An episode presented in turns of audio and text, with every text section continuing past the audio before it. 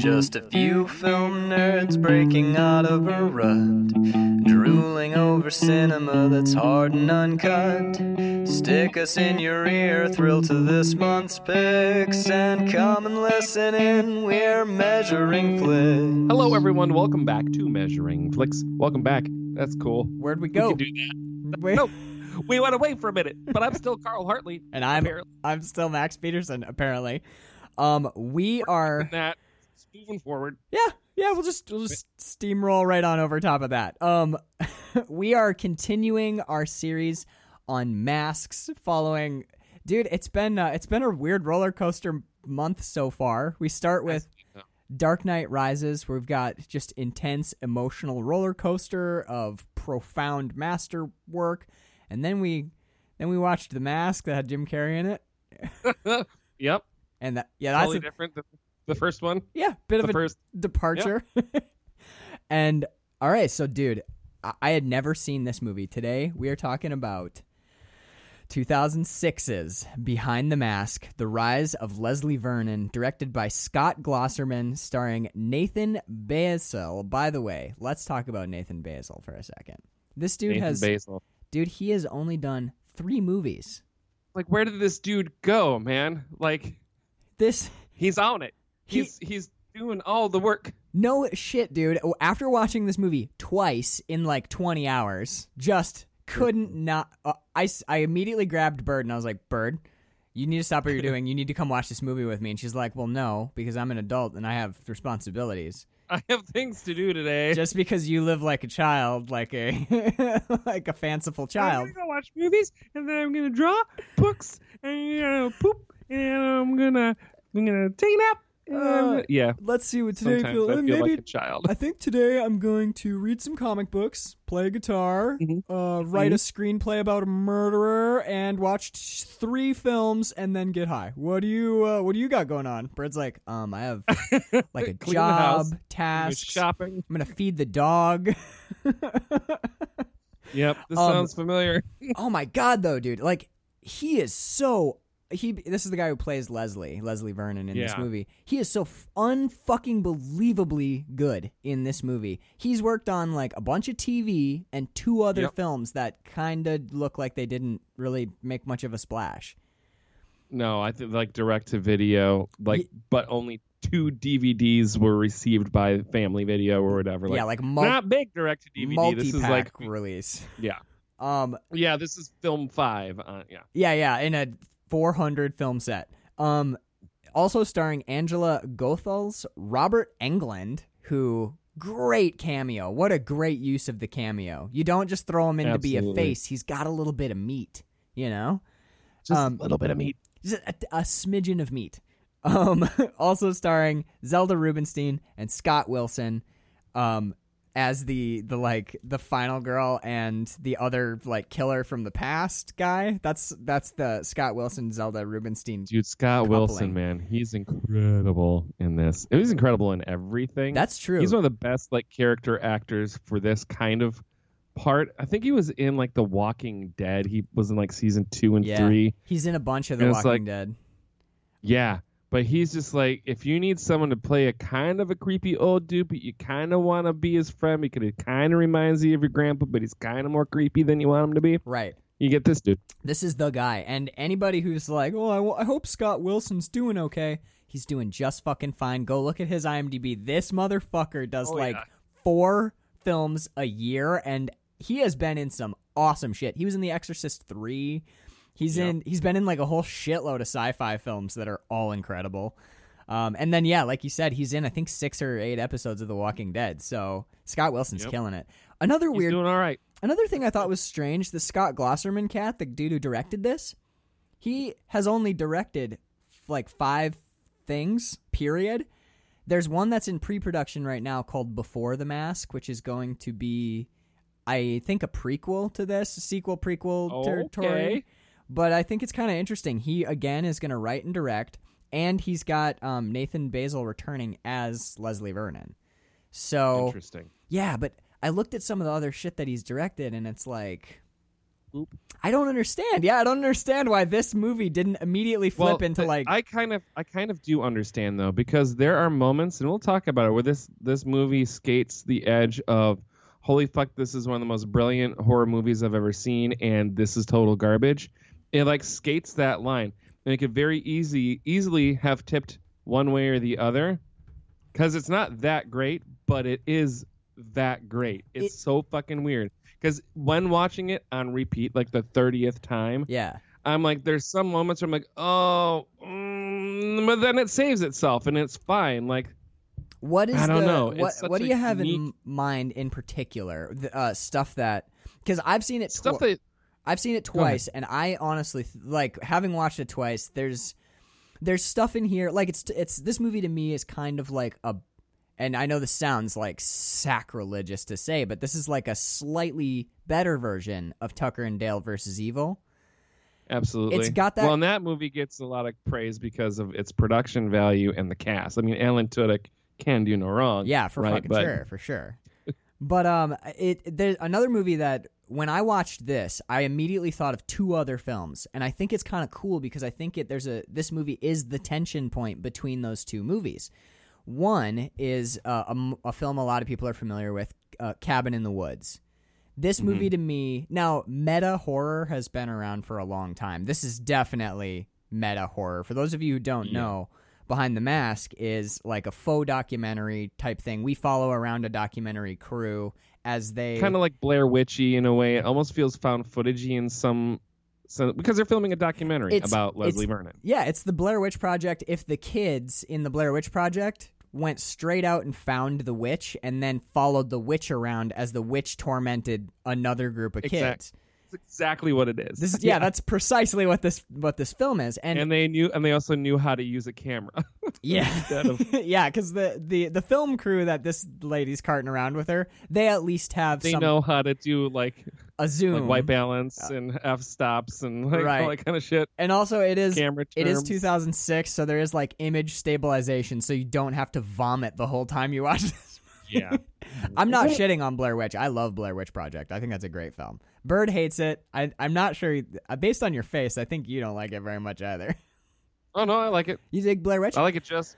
Yeah. Fine. I, I, I dig it. Yeah, I dig it fine. It's okay. I like the. I like what it is. I like that it, it was this totally avant-garde, like experimental way to make a movie, and Right. that it worked. Yeah, yeah. Like they were able to pull it off. the backstory to sweet. it is a big I think part it's boring of it. as fuck, but I think it's a good movie. Bird thought the general. same thing. She hated it. I I remember. I, the reason that I think Blair Witch is good is because of how much it, the idea of it scared me as a kid because I thought it was real. But um, so Cabin in the Woods, really quick. Cabin in the Woods kind of hits the beats that Cabin in the Woods borrows from this or uses that that this movie also uses are acknowledging the tropes of a horror movie and using ritual or tradition to explain why it must be so. Like We name drop the big three in the first two minutes of this movie. yeah, opening We're in Haddonfield, we're in Springfield, and we're in fucking um, Elm wherever Street. the other one. was. Elm Street. Well, yeah, it's Springfield, Illinois, right? uh Something like that. Anyway, yeah. we get Fred, we get it's we get oh Mike, Camp Crystal Lake, Jason. Jason, yeah. Camp- yeah, that's right. Camp so there yeah, it's like um I think it starts with Camp Crystal Lake where uh the Yep. where a drowned a presumed drowned boy, Jason Voorhees has returned year after year to blah blah blah. And it's crazy to hear Michael Myers in a movie that's not a Halloween movie where you're like they're just it's straight up back a little bit. or or uh, Frederick Krueger, and you're like, what the? They're straight up mentioning all, the three big hitters of like supernatural horror slasher films as though they were all real and live in a shared universe. That's where they immediately plop you down in this, and you're like, Fucking love it so much. it, yeah, do you know what just occurred to me? This is this movie also kind of owes a little bit of um owes a little bit to Scream, the Wes Craven Scream series, where there's the dude who understands the rules of a horror movie and recognizes. We can get Yep. we'll do Scream someday where we talk about how that character is actually like a uh, um he's kind of a shaman. he gets he get it's the stoner who knows all the rules, so he gets fucked up Yes. on like psychedelics and can see through the matrix. can see through it. Yeah, yeah, he sees through. He you can re- pull back the curtain on reality. yeah, he love it. realizes where that they're not actually in reality; they're in a horror film, and there are separate rules that he must follow. And then he imparts that wisdom from his all-seeing point beyond the veil of reality. I love it. Anyway, Yeah. it's great. yeah. So there's a movie that's older. Puppy behind. I saw I saw Trinity puppy behind you for a second. Oh, she, yeah, she's She's been gone now. she's been running around all morning. Um, there's a movie older than this one that is almost exactly. There are many movies that are older. Than this one. I know this they made movies Sorry. before 2006. I just found this out this morning. Um, no, but there's another film that we haven't covered yet, but was supposed to be in rotation for season three. It's called Man Bites Dog, and I don't know if our listeners have seen this. This is a bit more obscure than the smash extravaganza blast that Cabin in the Woods is. Man Bites Dog is about a documentary film crew who follow around a serial killer. It is essentially the exact same plot as this if you took out the horror movie fan stuff and took out the supernatural horror element. If it was actually um oh what the fuck is that movie? Uh Henry, Portrait of a Serial Killer. Ooh shit. If yeah. if that was shot as a documentary, that's what Man Bites Dog is. And Man Bites Dog It's a little more heavy than Very your- heavy. Oh my gosh, Jason and stuff. Yeah, Man Bites Right. Dog. Remember that we have our master list that we're whittling down the Yep, we do. 50 Yep. most disturbing films. Man Bites Dog On is there. usually in the top 20, yeah. Because one, one of the aspects of that movie that I f- that I love. It's on the Criterion channel right now. Anybody who has that, go and take a look. It's kind of heavy. It's fucked. Be ready. It's intense. Um, you got to give them a warning, Carl. You can't just dump people into No, I get like it. that. Absolutely. Um, Can't just name drop and then yeah, go check Come out. Anybody seen a Serbian film? It's it's good. Check it out. And then that's all you give them, and they start watching it, and then they're like, "What am I seeing?" we get we get blamed for people's psychoses. Yeah. yeah, not a good idea. we got to be responsible. Um, but that movie kind of does the same thing that this movie does. I'm positive that Glosserman saw Man Bites Dog because one of the best parts of Man Bites Dog is as they're following the serial killer around, he starts to rely on the documentary film crew to help him complete kills successfully. Like it's a little shit like, oh, here, oh shit, I, I forgot. Lock that door. Fuck. So like the cameraman locked the door, and then the cameraman after the fact has to kind of like think, come to terms with, wait a minute, I locked a door that prevented an escape. I'm directly responsible for this person's death. Then it gets to like, Warn anybody that he's about to nuke this librarian. Like, right, yeah, yeah. um, but it gets progressively further and further until they're like. I don't want to. I will not spoil Man Bites Dog, but the documentary film crew essentially ends up just completely partaking. They they fall Oh fuck. they fall way down into like becoming it turns gonzo they get pretty deep into the serial killer's world and it really starts to fuck them up and divide them as a group It's like that fuck me up, man. Because you, as the viewer, Right. we've talked about this many a time. Yeah. You're kind of on the ride with them, and you're complicit yeah it's it's the same degree. it's the same thing that made funny games so effective Exactly. right God damn it! I keep coming back to funny games. Like the the fact that that film is now in our collective unconscious as measuring flicks. yeah yeah yeah it's pretty wild, man. it's Because there's a lot. There's a lot. I love That's a lot. I, I- it's a lot i love adding to It our broke my brain for a second. well, that and Straw Dogs, I think, have been the most Yeah. valuable additions to our our like film brain libraries because we Yeah. come back to those so often as touchstones of especially films that sort of indict the viewer as voyeur, which this movie does as well. It very much does. It very much so does. It very much does. Yes. It very does much so. Um, Wow. so when did you first come to this film? Okay. Uh, uh, upon release, this I believe had maybe a limited release in theaters, but it was maybe like uh, shopping it at film festivals and shit like that. So it was pretty much direct to DVD. This came out when I was managing um, Family Video, Uh huh. and so I got it as a pre-street rental. The new releases always came out on Thursdays or whatever. We get them Mondays as soon as they were um, processed and ready to go. We could take them home and screen them. Mm. So I saw this like three days before it was released to the world. Yeah. And dude, I watched it by myself. And I was like, this is one of the most amazing movies I ever saw. I called my buddy Mike and I called my buddy Joe, who was Joe was another uh, he was at the Quillen Filmies with us. Yeah, Joe year. won the uh, the audience He participation won the six pack. thing. Yeah, yeah, absolutely. so I'm like, Joe, this movie's amazing. He's like, Yeah, no, dude, I just fucking watched it. It's like the best horror movie ever. Yeah, man. That guy. The guy we got the six pack to. Six pack guy. Uh huh. So he, They'll never notice that we dipped out and then had to come back in because I did it so smoothly. I know it's it. Except when you, it's almost like when you draw attention to what we did that it. It's dude, it's Skype. People are bearing with us beautifully Absolutely. these days, which we appreciate, listeners. Right. So I call him. I'm like, man, motherfucker, this movie's incredible. He's like, I know, I just watched it. How? And we included that movie. He was also a manager for Family Video. Beautiful. That's how we met. Um, so we included it in our 24 hour like horror movie uh, marathon that year, Mhm. and it was like the 3 a.m. flick because we knew people would be getting a little bit.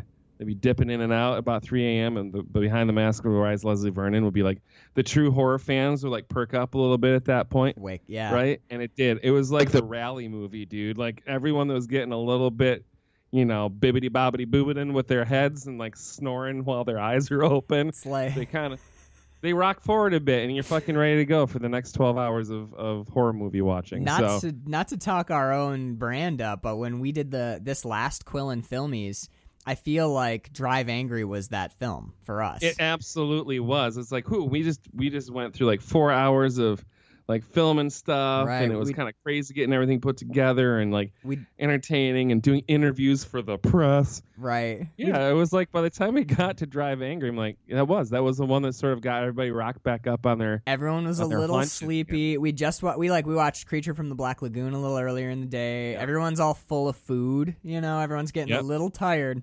And I'm like, okay, what? do- full of food and blue curacao. yeah, we had just watched. Um, we had just watched Cemetery Man, and everyone's like sitting there and like, oh my god, that fucking weirded out. that steak that William Rockwood, but everyone's got like the meat, the meat sit where everyone's like, don't got can't move rotting meat Yep. in me, you know, like, and then and like half of us are suddenly like getting fairly high, and I'm like, do we put on like a serious drama or do we throw on Drive Angry? And Drive Angry was just two hours of like everyone screaming at the screen, no one louder than me. Yep, it was pretty incredible. Um, this But that was that movie. Yeah, that was the rise of Leslie Vernon for that horror, that 24 hour horror Yeah. movie marathon.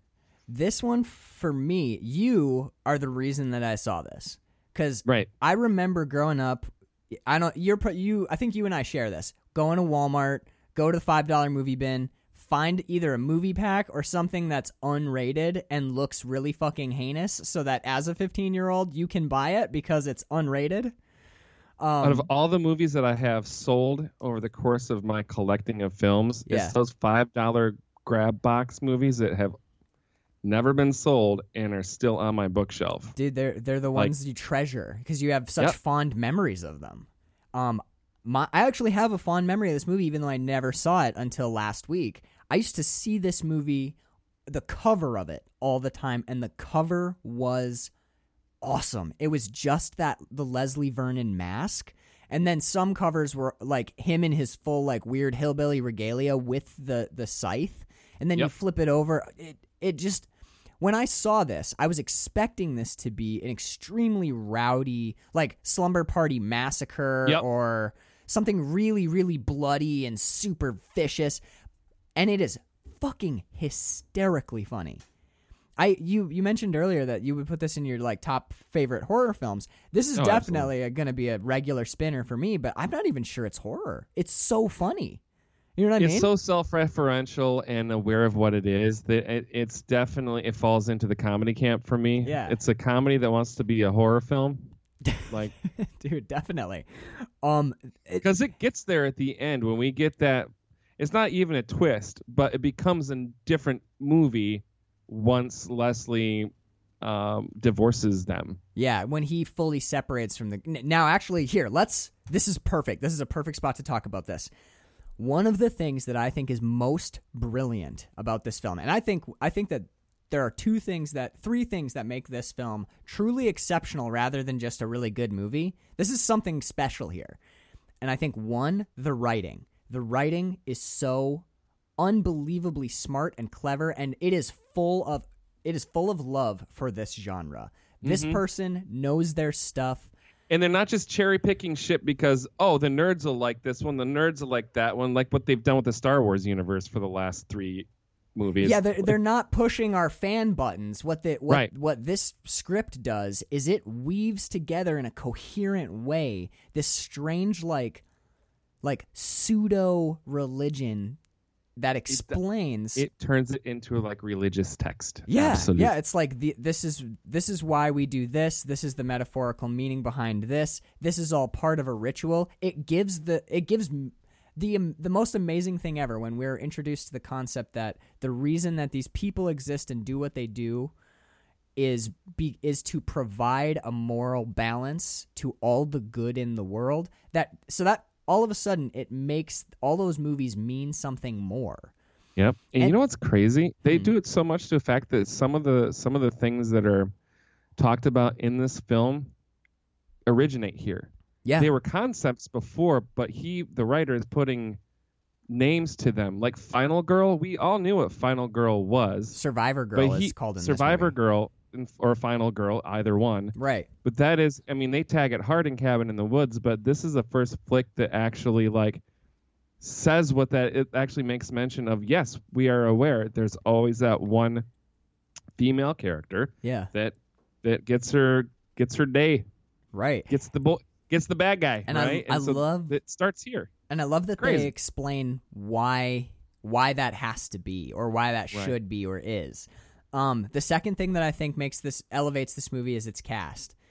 This is a pretty small movie. It's a small budget feature. You can tell it's shot very indie, but there's a golden script and if you cast great words wrong, you end up with great words coming shitty out of some mumble-mouthed idiot.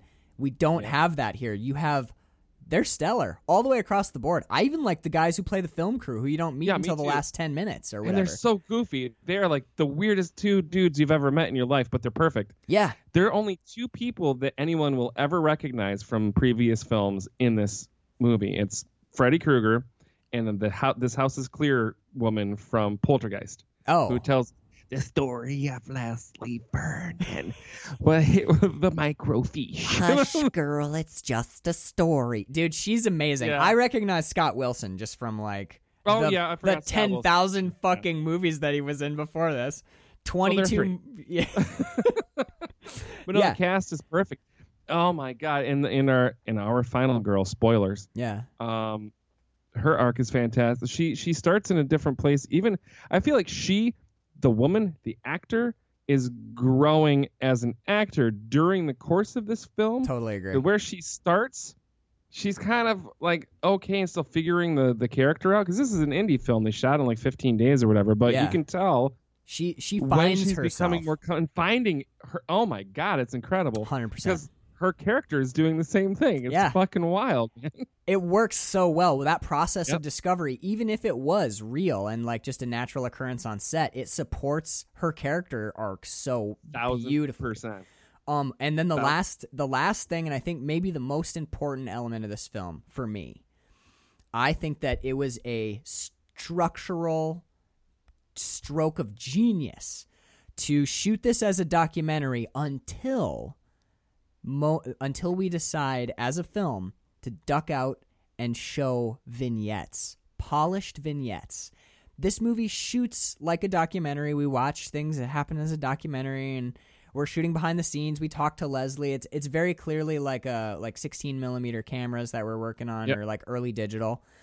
And then every once in a while, once we have a scenario set up and we enter into the Once scenario- Leslie goes in to do the things he's talking about, yeah, yeah. Once the plan starts, we pop into a vignette that looks like Scream. I know what you did last summer. Um, looks it- like a late '90s, early 2000s horror film. You pick the you pick the movie. It looks it looks and feels just like that. yeah, I know is, what you did last summer. Fucking Right. Whatever, man. Yeah. dude, and it's phenomenal because the color grade changes, the quality of the film stock changes, the lighting changes. you got you got a fucking camera on a boom moving around and shit. You got like Yeah, yeah, like tracks. they- and it's all like even- crisp and polished and even people's behavior changes, like the acting. And another thing that I think is just amazing is you realize pretty quick that there's n- only score during the vignettes. Like isn't that crazy? music enters the world and you're you're in a horror movie. And the first time I watched this, I didn't really take much note of the vignettes. I just thought it was kind of a, a cool way to show um this movie utilizes the like um the the shifting perspective really well. We get to see what things look like behind the curtain, which is always fun. You know, like it Always. any movie about stagehands where you get to see like stagehands working, that's always very like quaint and fun.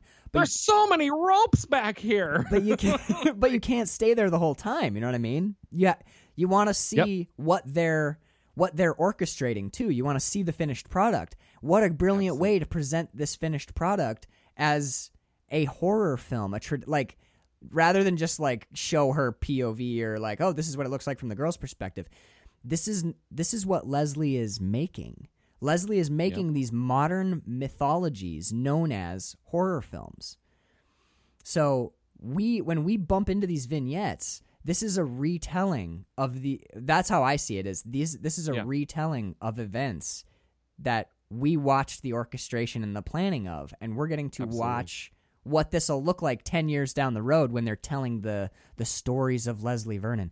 And and uh, she went to the library and she checked the microfiche and found a news bit. This is this is Halloween. You know, let's say Halloween Oh, yeah. happened in 1970. Well, they call they call uh, Freddy Krueger Freddy Krueger. They, um, Robert Englund is the his Ahab, right? Doctor whatever, but he's the Loomis, right? That's the yeah, he's in our every horror, right? he's our Loomis, Loomis. character. Yeah.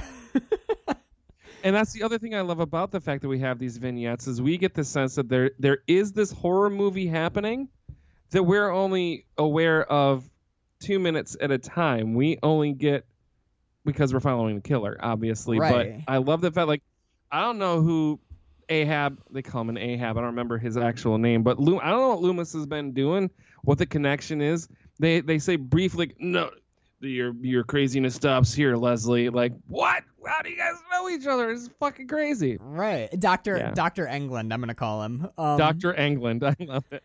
he dude he is such a he is such a phenomenal character in this too the the ahab character the With as little as he has to to do, yeah it's like you he's mm, I. I love that so the, great. the movie points out the kind of ridiculous nature of the ahab character but also Mm-hmm. explains through the exuberance of the woman who's kind of explaining what the ahab is um and even leslie doesn't explain it very well because the um who is it? It's uh, Angela Go- Angela Goethals. I'm just gonna call her Angela. It's not Angela, but she's the the fi- she ends up being our the real final the final girl of the real wait. the real final girl.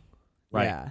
Yeah, so the the real final girl comes up and she's like, "Don't you want to go and kill him?" And he's like, "No, I need him." And she's like, "Why?" And he grabs her shoulders and he jumps up and down and he goes, "Because I have an Ahab and that is very good news." And she's like, "I don't you have completely lost me." So they like pause for a second. And you realize that actually, yeah, the Ahab character in these movies seems kind of weirdly arbitrary. It's like an obsessed Right. person who knows everything about the killer and has all I the knew what he was when I looked into his eyes and saw pure. Yes, we've heard you, Loomis. We know. right, right, We know. yeah, Yes. He's pure evil. I got it. There's We get it. no human Mhm. emotion. He's pure evil. But like, this is something we talk about in the When Harry Met Michael series. Like, Yes. People should really fucking listen to Loomis because he's like five for five. Michael's gonna come back. He's gonna kill a bunch of kids, and they're always like, "Get out of here, you crazy!" Shut up, you stupid old man with your scarred face. You can't even fucking bubble gum properly. Just cause you've been right four times before, and you fought this guy, and you saved countless lives. What makes and you? you put and you put bullet into his heart. Two, two of them, however many, I don't remember. It was a long time ago. yeah, it was, that was a long time ago. I was like, I shot him 196 times, and six went straight through his heart, and the other thousand went into his brain. And you're like, well, yeah, but he's Michael Myers, so uh, so it doesn't matter. He's just He's made of bullets. yeah, dude. Michael Myers has got like more lead than than synapse left in his skull. Do you know how heavy Michael Myers is? He's like two tons. But Just I, but I love why that. it moves so slow. He's made of bullets. That's why he's always walking, is because he's just riddled with fucking bullets. Um, but no, they they point out in this movie, they're like, here, they're, the the Ahab character always has all the tools to stop the killer, but nobody will listen to him, and they seem to have like no real legal ability to do anything about the killer, so they always have to go in guns blazing on their own. And in this movie, Leslie explains why that has cropped up with this particular guy. He framed Dr. Englund for some That's like right. really fucked up thing and then filed a restraining order against him. So he he's basically like handicapped this dude and only uh, Dr. Englund knows what Leslie has done and is capable of. Everyone else Come thinks, with me, child. Come Yeah. to me, child. Oh, fucking I love when he's like um, well, we I don't want to jump too much around. My notes for this are actually I'll be totally honest. The notes for this are mostly just quotes from the film. Because dude, Well, it's super quotable, and it's one of those movies like it's not like a Ghostbusters quotable where you and I'll just be like shopping one day and be like, "Hey, Ghostbusters quote." get away from know. me, man. I'm a doctor. Yeah. Get away from- Back yeah, off, man. right? I'm a doctor. But they are so like when they're being said in the moment in the film, you're like, "Oh, oh, he wrote the shit out of that line." Yeah, they're they're hilarious. They're hilarious. They're super insightful. Do you know how much cardio you have to do? That's Like, my first no, to make man. You, like make it look like you're walking, and then it'll always just be a few steps behind. I mean, Jesus, you I go, don't know how you do it. he's beating on the bag and he like sits down. He's panting and he goes, "You wouldn't believe how much cardio I have to do. It's ridiculous." he's just like fucking sweating. He's got the gloves on. He's like, "You gotta, you gotta keep track of where everybody is. You gotta keep up with these people. They're running. You gotta look like you're walking the whole time. Just sweat pouring down brilliant. his face. It is because you think about it and you're like, yeah, like if you think about how physically powerful like Jason Voorhees is, or how Michael Myers, we talked about it when we did Halloween. The only way mm-hmm. that Michael Myers disappears is he either does like a 300 yard dash in like 30 seconds. Like a motherfucker as soon as they can't see him. He's just like right. He's like, Like- he's hauling all the ass. like. Tom Cruise in a firm. Just right, dude. yes. he's run Michael running, like totally. Um but like that it this is that thing though where they show you behind the curtain and then it's it's all a bunch of stuff where you're like, "Oh, something I never thought of." It's like if they made a movie about like plumbers in space where they're like, Right. "Yeah, you know what you don't think about is like there's no gravity up here, so the pipes, you got to keep them moving the whole Yeah. they're like, "Oh yeah, plumbing wouldn't work in space." How novel. But like the idea Yeah. of a serial killer like working the heavy bag, doing high intensity interval training to like keep his heart rate up, you know, like that is funny as shit. The other friends with an old retired serial killer who's you know just Oh sees him as a son and yeah. dude, the casual tone with which they talk about ki- like killing teenagers. people? Yeah. Yeah. Where um okay, actually I wrote down maybe I I honestly I believe, I swear to god, I believe that this is probably my favorite line in in the whole movie. I just let me find it really quick. It was uh yeah, when he's they're talking about how uh, tell us what it was like. You, it's Eugene is the old man who was. Yeah. When he's He- chopping carrots. he turns them into like paste, but yeah, and these like these young kids, they. But it, like, think about it. What he's talking about, the, he's talking. they used to make movies. Yeah, man. Like he used to be. Um, he used to be a car salesman. And he's like, but but now everything. Now everything's online and it's all about numbers and there's no personal connection. He's bitching about how his job has changed.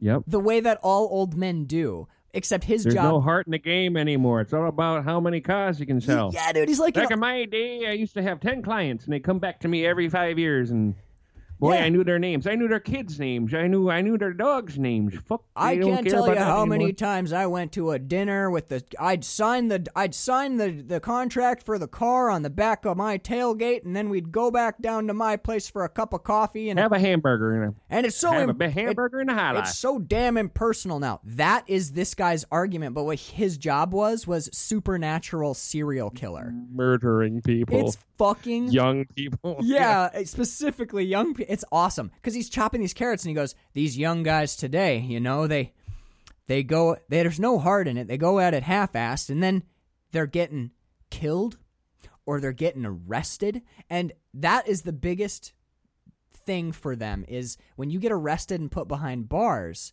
the mystique vanishes and it breaks the the legend. So Yep. He talks about that's the important thing is the legend. It's that spiritual part of the whole thing to that, them. Like that's that. what yeah yeah because we see that leslie he's not supernatural but he works hard No. to create the impression that he's supernatural when you're caught that that goes away because you're just a man you didn't vanish into the ether He even says that at some point, doesn't he? Like I'm just a, he's just a man. He's just a man. Yeah, she says it when the when the burn the barn like is it- burning. it's the last line in the movie yeah when Yeah. she's like Oh, he's just a man. he's just a man it's the uh was that there really is a boogeyman as a matter of fact It was Robert It- Englund. It was. Yeah, it's Robert Englund doing the Loomis last line from Halloween. Oh my god, it's the same moment. It's the same beats. Actually, there's other things in here that are very similar. There are that are clearly nods to other movies. One of them is when Robert Englund, whose name Shit, what is his We have to find out this character's actual name if you can look it up because he his I got you. What's the Scatman Crothers character's name from The Shining? D- uh, d- uh, Oh Dick fuck! I'm reading it right now. It's Halloran. Thank you. Dr. Halloran. Halloran, yep. This guy's name is Dr. Halloran, right? When he finally makes it to the place where the kids are stranded at the end of the movie and he finally arrives to help, they knock him out with a shovel as soon as he's through the door, which is Right away. exactly what happens to Dick Halloran in The Shining. This is totally a Shining reference, I swear to God. I'm convinced Well, it has to be. It's his namesake for Christ's Right. sake. Christ. It's his namesake, for Christ's sake. It's his namesake for Christ's sake. For the Jesus. um Oh no! Can't stop. I don't want to dive away too far from Eugene. I want to stick with him for a second because I love that. So they're like, "What was the what was the like? What was the business like back in your day?" Again, what was the business like? the The terminology they use is part of the genius of this movie because he's like, "Eh, "There was none of this coming back. There was yeah, you went in, you hit as hard as you could, you disappeared." He, he just straight up said, You go in and you murder as many kids as you can get in one fell swoop. You close up as many loose ends as possible, and then you go into hiding. But he's casually saying this as he chops fucking carrots, dude. He's talking about business like actors talk about theater or movies as the business. It's Yeah. not like Ah, there didn't used to be so many middlemen in the business. Your time was you could My sit God. down and talk with the director yourself. Now I got to go through my agent. That's the discussion they're having, but they're it murderers. absolutely And, dude, my favorite is when they get to the back porch. Everyone's having a beer. Um, I'm just gonna call her Angela. It's not Angela, but uh, Angela is like the the documentarian. The wife? No, Jamie Oh, is the I'm wife. sorry. Yep. Yeah, that's right. So the documentarian, the real final girl, we'll call her Angela, until I run into her Well, name the in my wife, notes. the somewhere. wife of the old guy, she was his final girl. Yeah. We get that. the That's way wild. I missed that the first time through, but the second time through, there's that there's that line where Angela asks Eugene, she's like, "So how does how does one survive someone like you and Leslie?" And he goes, "I like her, Leslie. She's a spitfire. She's in a she's standing in a group of murderers right now, and she's asking, Yep. how do I avoid being killed by people like you if I find myself in that situation?" And the dude goes, "Run like hell." pick a point and run for it in a straight line and never look back. This is the scream moment of how do you survive a horror movie? Or, or you how run you out the front movie? door and go as fast as you can. Run out the Don't front- Go upstairs. Yep, don't go upstairs. You run outside. I love when Leslie talks about the house. He's like, you want to minimize your time inside as much as possible. It restricts your movement. It's harder to keep track of everybody. Like, but when she's talking with Eugene, and he goes, "You just gotta." She's like, "Could you get in a group?" He goes, "Yeah, you could get in a group. Just make sure there's someone in the group that's slower than you." and that's when Jamie turns to Eugene. She's like, "I sure was fast though, wasn't I?" And you go, and they hug each other, and you realize she was the final girl when he slaughtered all those all of her friends. She lived, and now they're married. fucking crazy. It's a throwaway little moment, and you, and you can't. On the first viewing, you totally miss it because I, did. I glossed it completely, and then the second time, I think I was. Oh, it's when I was watching it with Bird. She's like, "Wait, wait." She's talking about how fast she was. Is she his final girl? And we watched it again, and I'm like, "Oh fuck." Jamie is his final is Eugene's final girl. But there's there's this moment Brilliant. for me that I think is the I think it's the best line in the movie, and they're on the back they're on the back porch, and Eugene's got a beer in his hand, and she, he's talking about Michael Myers. He goes, you know, guys like you know when we were when we got started, there was none of this coming back. You went in, you hit hard, you got out as quick as you could, and you went into hiding, and then you hoped that you know your, your myth would spread from that. Guys like Mike and Jason and Fred, you know, those guys, this coming back year after year, it turned them into a into a myth or a legend or a folk tale. And he goes, now that was a radical shift in philosophy. It changed the whole business. Just that phrase alone, th- that was the moment. The first time I watched this movie, Yeah. that was the moment where I knew that I would watch this movie forever. That I loved this movie. Just this line. Now that was a radical, shift in philosophy Fuck. dude like this is there Ugh. you imagine like books on the shelf that are like you know um like how to get ahead in accounting or whatever and it's well, like that too, and it's working on the whole other level. Bef- that before Jason and Michael and Freddy, we had the movies were one-off killers. they were It was it was Psycho. It was the the mechanic or whatever. don't it go in the house uh, my bloody valentine psycho Yeah. yeah. there it was a one and done bad hor- the driller killer from slumber party massacre although that came after i think came after Right. my, but uh prom night predates um i'm pretty sure maniac predates That's the one I was thinking. Maniac. Yep. How about Black Christmas? Black Yep. Christmas is a one and done massacre. God, I want to watch Black Christmas again. I was thinking about Yeah, that movie too. like three days ago. But yeah, Um, until Camp Crystal Lake, until Elm Street, Actually, until it starts with Haddonfield. Haddonfield, I 1978. So Haddonfield is the first. Yeah. yeah, like the that truly was a a change in philosophy for horror films. Like, fuck, dude, it's just such a great line, and I love when um, I love when every time Angela resists the idea that what these guys do is necessary. I love how calm, calmly, and with a gentle note of of like patronizing her they try to patiently explain again why they do what they do. And I think that Eugene does it best here. Um, Leslie tries a couple times to explain, like, well, what we're really doing, what I'm, what I do here, is sort of just, uh, it's my way of balancing every every beautiful sunset, every flower, every kiss of a loved one. I'm here to make those things mean something. And Eugene sums it up beautifully. He goes, For good to be pitted against evil, you need evil, don't you? And like this, we t- we've talked about this before with movies like Fight Club. I was gonna say Fight Club was came to mind right away with that whole notion of you need the good without the evil. Tyler doesn't exist without Yeah, um, not Tyler. I The gun to the Jack. head tomorrow. That hamburger is gonna taste better than anything in the world. It's gonna it smells better because Yeah. he didn't die. yeah, he's like to bre- his bre- the breakfast he eats tomorrow will be the best meal he's ever tasted. Like Yeah. that's a great line in Fight Club. But th- what I was the point I was thinking of was movies like this or Fight Club or the or Joker or Dark Knight. You know, like movies that. Uh, well, what the fuck? We we talked about one specific. We talked about this exact thing recently. Was it? It wasn't True Detective, but it was something like that. Um, where people idolize suddenly start to idolize these characters because they're like, "Oh, he's so cool. I wish I." Oh, it's John Wick. John Wick. Yep. Yeah, where we were like, "Oh man, everybody who sees this movie is like, I wish I was John Wick. I want to be John Wick." And then I'm like, "No, because to be John Wick, your wife has to die, and your life has to mean so little that you have to like go commit heinous murder." To feel any kind of fulfillment. Same thing. Yeah, but the suits and the car and the guns and the It was also John McClane in Die Hard, where it's like, oh, John McClane's so Yep. cool. I want to be John McClane. Do you? Dirt, you? Dirt poor, constantly on suspension, an alcoholic, divorced, daughter won't talk to you. I get that. Bruce- won't talk to him. Son doesn't exist. Son doesn't exist, he Carl. does. Shut the fuck up, Carl. You can't you can't keep playing with my heart by talking about Die Hard Sorry. 5. It's like a hot poker, dude. Every time I just No, because you know what? In my head, Die Hard 5 ends differently, and I've already Yeah, we- completely rewritten you, it. you rewrote the ending. It's beautiful. It is, right? It's totally the way that should have gone out.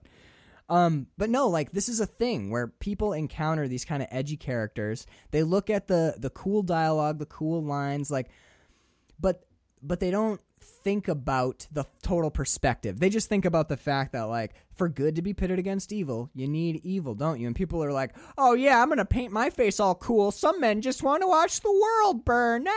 I'm the Joker." But I can see how this the mental anguish that the yeah you're not thinking about the rest of it. this movie in the wrong brains makes for like that really kind of irritating form of fandom where they're like, "Yeah, dude, Leslie Vernon is my role model." I'm like, "Oh, really? It's a serial killer, your role model? How about this is like a great movie?" And I don't know.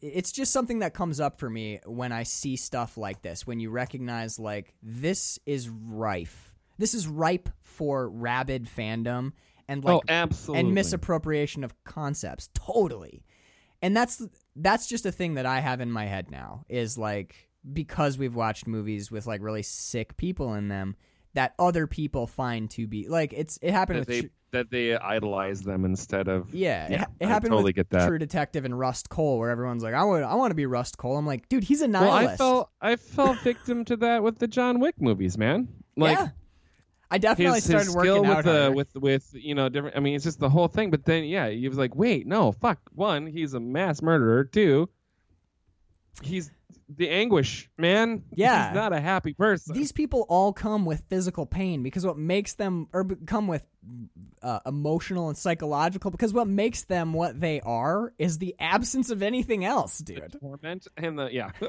yeah it's like everybody loves michael jordan but i don't think you'd want to be michael jordan you know what i mean everyone kind of yeah, everyone kind of wants to be uh, uh, Jason Bourne until you realize you don't have a family and you don't know who you are. yeah and like oh dude i could live i would love to like live on the run um Would you I, though? I don't know about that you can't go to like a movie theater you gotta have cash on hand all the time like i don't know if you understand like To what some extent, I've idolized it like Mad Max, like in, in the second, like the Road Warrior, man. I'm like, dude, could you imagine that in Australia? You're just like the lone survivor apocalypse. You're fucking Mad Max. Dude, yeah. fury Road. Oh, road fuck no, man. Fury Road, Yeah. man. I was like all in on Fury Road. I'm like, oh, gotta develop some survival skills. But then no, you're like a you're like a lonely nomad who's haunted by the sins of his past and who's losing his mind. This is A bad not. week. You're eating your own shit for three days. Like I don't think you're. You're eating you're eating the your own lice out of your own beard. Like you don't want to be Max in those movies, man. um, so I just saw another line in here that um that I it's it's all dialogue for me honestly. The it's just so fucking great. There's that bit where Leslie takes the film crew to a college campus to like look at the kids. And she he's like, "So we're here like picking out a, you know, Kind like of like the flyby, but not. it- I he's think it is. It's like the flyby. He's doing. A, all right, we're gonna go and we're gonna sit here. We're gonna wait. We're gonna p- pick the pockets of people. Yeah. Okay, I know the scene you're talking Yeah, about. it's it's so he comes in and he's like, a lot of people think that we just get obsessed with a girl, start killing everybody who gets in our way between us and them until we get to her and there's a final showdown. And then I love that that he explains it that way, and then Angela turns to him and she's like, "But that does actually seem to ha- ha- be how it happens quite frequently." Which is true. Like she points out, like I know you just said that this isn't true, but that does seem to be what it is every Seems to single be the time. case. Yeah. Um, but then I love that he. it- This is that. This is that cabin in the woods thing where they're like, "Wait, why do we have to kill the jock first? And he's like, "Cause that's just how. Like that's traditional. It's just how it's done." Leslie even has a line later on. Stoners, they're they're a subgroup. Yeah, he explains all of that shit. Yeah, or he's like, uh, uh, I love the stoner characters. Where he's like, those guys, yeah, guys like those, they don't. Pad your numbers. Yeah, he's like, they tend to be a lot slower. They don't run as fast. They're a good way to pad your numbers late in the game. Late in the game. That's right. They're Yeah. good for padding the numbers late in the game. Yeah, which is how they're usually used in horror movies. Yep. The stoners live a long time, and then they end up being like two of the most gruesome kills right near the end.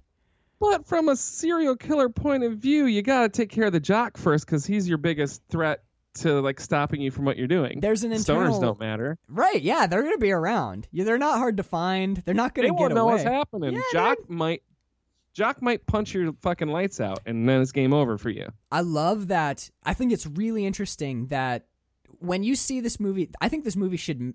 If you want to watch this movie, you should have to watch it twice, or you really would benefit from watching it twice because you can see Great. stuff getting set up the second time. Like Yep. when he points to a, he points to like the one girl. He's like, "Now see, this is a pretty good." He's like, "You you can't just focus on the girl. She needs a supporting cast."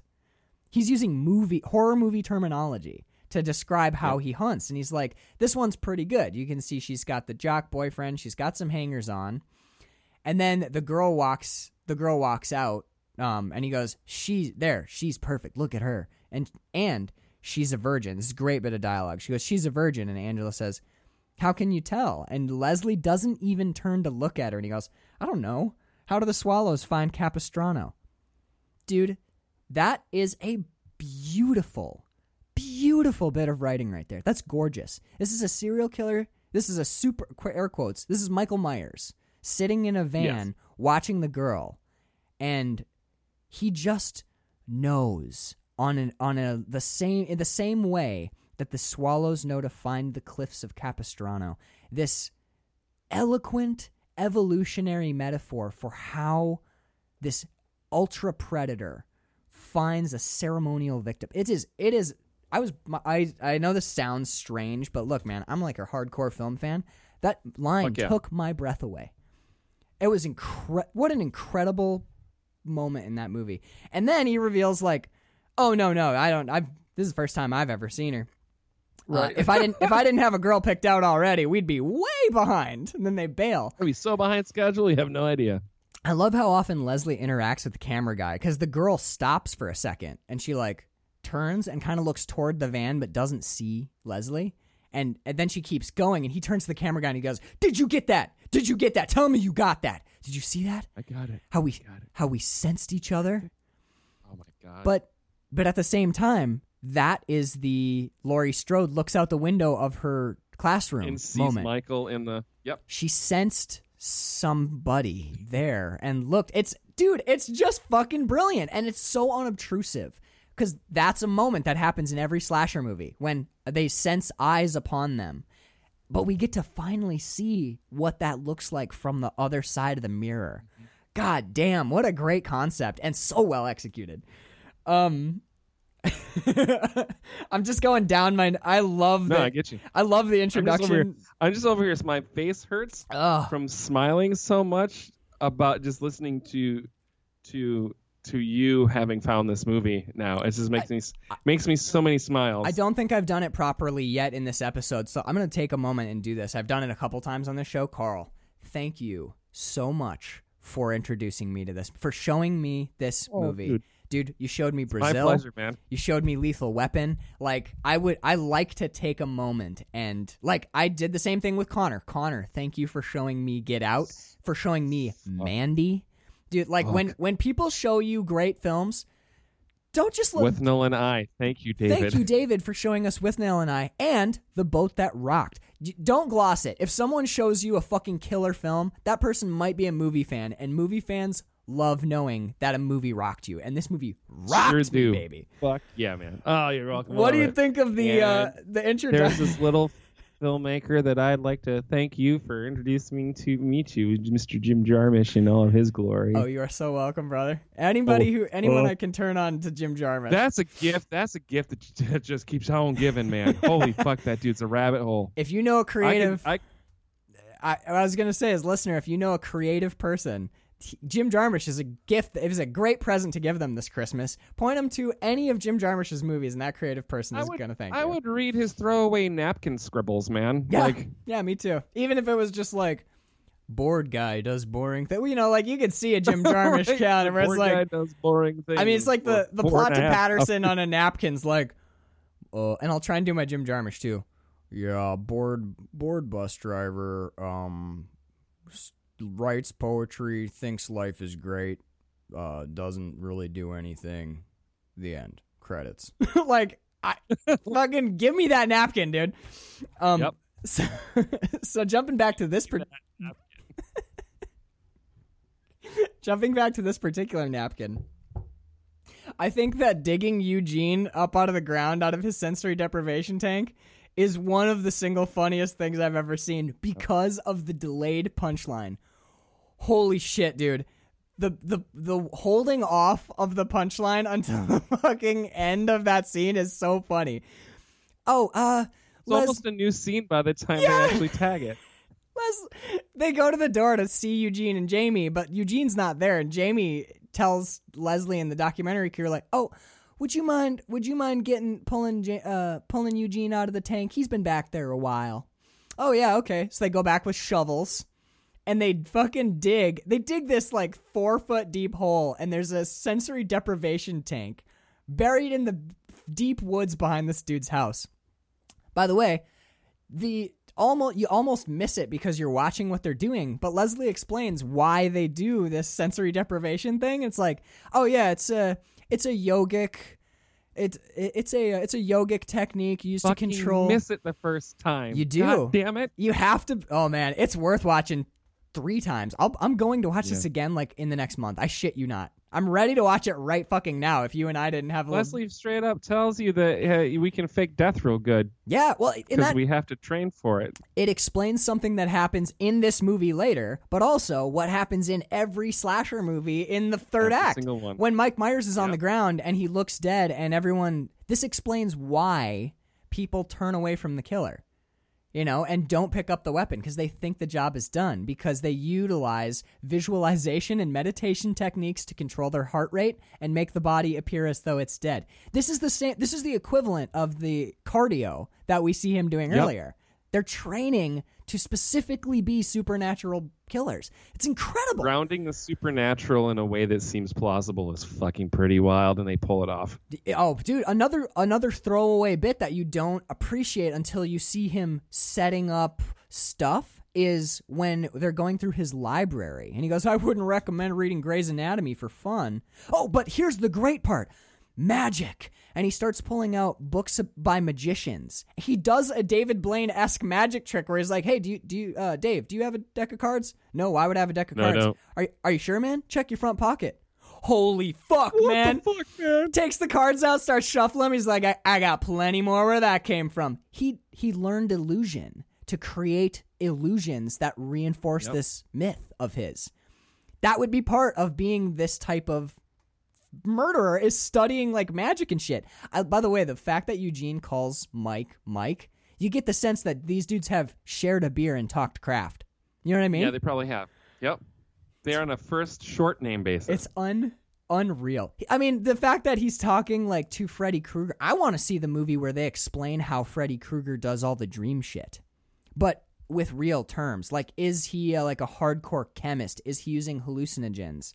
Is he? I probably he's a, he's probably uh, not fall through the floor.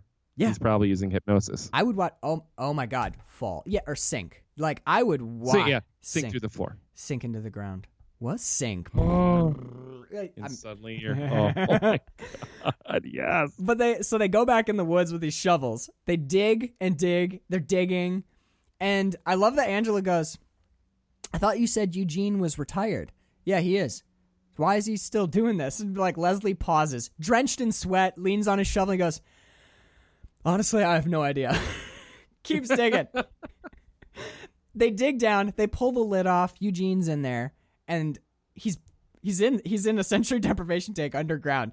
And Angela goes, "Oh my god. Oh oh my god," cuz he looks dead. He looks straight dead. fucking dead. And Leslie like taps him on the chest and he goes, "Hey buddy. All right, easy there. Sit up, okay." Yeah. Okay, let's uh yeah, we got to you've been out here for a little bit. We got dinner going on and fucking Eugene goes, "Tues Tuesday." And Leslie goes, "Tuesday? He- Tuesday? Hell no. It's Thursday, man. Jamie, you didn't tell me you'd been down there 3 days." But um, um fucking they make you wait so long for the funniest part of that scene that by the time you get to like t- Tues- Tuesday, hell no, man, it's Thursday.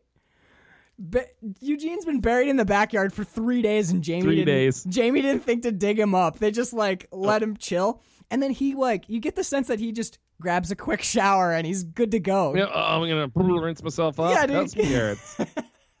I also find it funny that he rose on the third day. What's up? Oh playa? shit! See, that's why you gotta keep watching this. Gotta keep watching, baby. Gotta keep watching it. That is funny as fuck. And actually, it's interesting that you bring that up because I I wasn't able to put this together quickly enough because I have I had other shit going on, but I was kind of thinking about how there is definite there's definitely weird echoes of Christianity throughout this, like mm-hmm. all throughout this. the pro- prophets and disciples. I think it's and the interesting that the birth canal through which our final girl must run in order to emerge to move from a state of innocence to a In an state apple orchard. She yeah, she runs through an apple orchard. She enters the garden, let us say, innocent, but by the time she is passed through this gauntlet of horrors and trials, which is this apple orchard, which is in Christian myth the representative of knowledge, like the the Mhm. knowledge and understanding of good and evil, which is what this whole supernatural What she serial thing is ultimately gains by the end of this movie is Right, because she has encountered evil.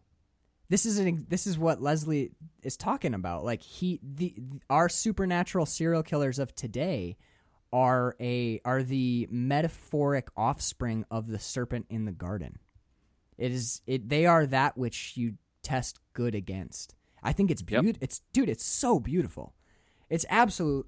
Oh fuck! I love this movie. again you, you don't so they're being sort of not heavy handed but when he's explaining the the birth canal he's being very like like i'm not sure the what i'm trying to say. Uh so he's been like the way he's, he's explaining what she has to go through is very on the nose. Like it's a birth canal. You'll come out and you'll be born and you're kind of like oh okay. But there you peel that back and there's like well it's an apple orchard. There's enough left for you to like piece out and pull out. Like there's they're not just saying they're they're mm, it's such so it's so fucking well written. There's yeah, like you don't expect the first time you, You take watch it on the surface, it, it feels like oh well, he's just explaining explaining all the philosophy and not allowing me to like pull together all that imagery and like come up with what is meant through the apple orchard. Like there, you can't have that conversation if you're going to explain it to me right, as the movie. right. But they do that, but then leave enough for you to discover on your own.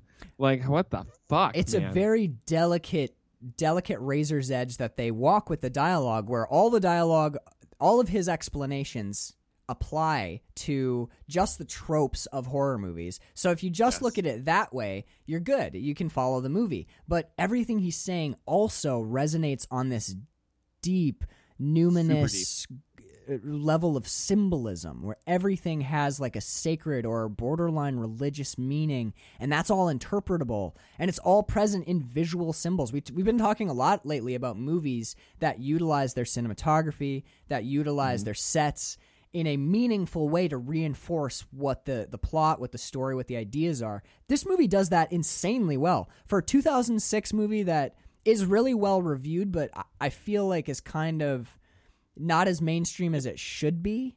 Mm-mm. Like- and it falls on like a six point five seven. I think is like its average rating. Yeah, I, I don't fucking follow ratings anyway, but yeah, they're they're idiotic. Actually, the next movie we're going to talk about uh, got a 6.5 on IMDb and I was that's generous. I was really okay. I we'll talk about that next week. I'm totally cool with you hating it because I started there. I went on a whole thing, dude. I wept. I swear to God, tears on my cheeks three times by the end of that movie. But we'll Oh talk. no, that no, we'll talk about that because same happened. yeah, yeah, me, yeah. Actually, It's dude, that's a weird one. But anyway, like there's there's this thing that we've been running into lately, and maybe it's just because I've been watching more closely. But the movies that we're watching for this month, which was supposed to be like a throwaway kind of funny month, as we like we need we need some loosey goosey so that we can get through the plague. yeah, and also to get caught up. Like let's do some light yeah, shit. absolutely. But dude, like It didn't turn out that way. Fuck really. no, these movies are awesome. Like real bangers just all the way through. The Mask was what it was. It was fine. Yeah. I bought it. I'm watching it again. Oh, yeah. Oh fuck yeah, man! I'm watching it again soon in a whole other fr- frame of mind than I did last time. It's the way to do it, dude. It's the only way to watch Jim Carrey play Tex Avery cartoons. Um, but dude, yeah, there, there's so much under the surface of this that you pick up the second time. You could, we could probably, if we wanted to, have done watched this movie and agreed between us to only talk about the mythological import of this and only talk about this film from like a modern theo- neo-theological perspective like why Absolutely. like the necessary nature of evil. And we could argue you can use this to argue christian theology. You can use this Yep. to examine buddhism. This movie's really rich with symbol which leslie points out. I love this when they're ta- uh, they're doing the fucking sit down like diane sawyer style interview shit. Oh my god when he's sitting there and they're doing the back and forths and it they do that like kind of shitty studio lighting you know, where it looks like 60 Minutes. Tonight on 60 Minutes, they're like they're talking to someone's uncle about that one time that he played guitar real good. So he just like when Leslie's sitting there and Angela brings up, "Why don't you?" and then she pauses and can't finish because she does have some trouble talking about t- overtly talking about overtly talking about killing someone. she does like at one point say like you mean this is how you choose your victims and he goes potato potato you know but um Yeah. But when she he finishes it for her, he goes, "Why don't we just when they go into a closet, why don't we just reach in and pull them out?" Which is I love this because this is the fucking question that every slasher fan everyone always yells at the screen during Halloween or rolls their eyes or sits back during Yep. 78 Halloween. Well, yeah, okay, like really? That little belt that she tied around this thing's made out of toothpicks. He could just reach in and get her. You know? Why doesn't he just get her? Leslie explains this the closet is a sacred space. It's representative of the womb. We it's just part of tradition. It's an inviolate space, which actually makes what Mike Myers does in the 78 Halloween when by By violation. that violation of the closet, but not a total violation because he doesn't take her out. He just destroys it and Breaks the- ravages the, It's strange, dude. I was trying to find the right words to describe destroying a closet door just now because of the symbolism that we've built around it because that's basically rape that he's doing there. That mm-hmm. makes that scene more horrifying understanding what Leslie Vernon and this movie have postulated is the the thematic framework like Michael can't space. do that. That's the sacred. He's not allowed to do that. Yeah, even for a monster, He's in violation. That's right. Yeah, even for a monster doing monstrous things, this is an abomination. And that makes Yeah. him more terrifying. It's fucking horrible. It's brilliant. Yeah. This is very carefully thought out. And I love the fact that I love how smart they make Leslie. Because you dude, with Jason Voorhees, he doesn't Paradise even talk. Lost. Found it. Yeah.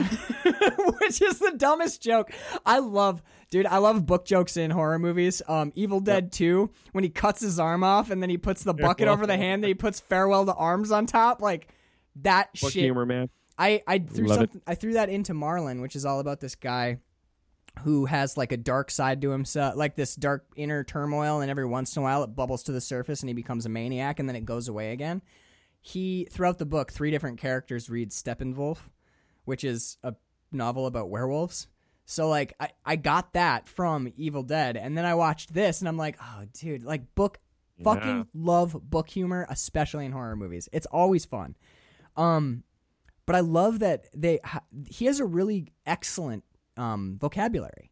He talks about um, he's like, well, actually, Angela, yonic imagery is extremely important in what we do. She's like, yonic. He goes, um, opposite of phallic. It's lady parts, but like that the the term yoni or yonic comes from tantra or tantra, I suppose I should say, and kundalini. The this whole like uh like Eastern religious system based around like energies in the body. That's where that term comes from. He's He, ex- he has that knowledge. he's yeah, he's very, very well, well read. learned. he's extremely learned.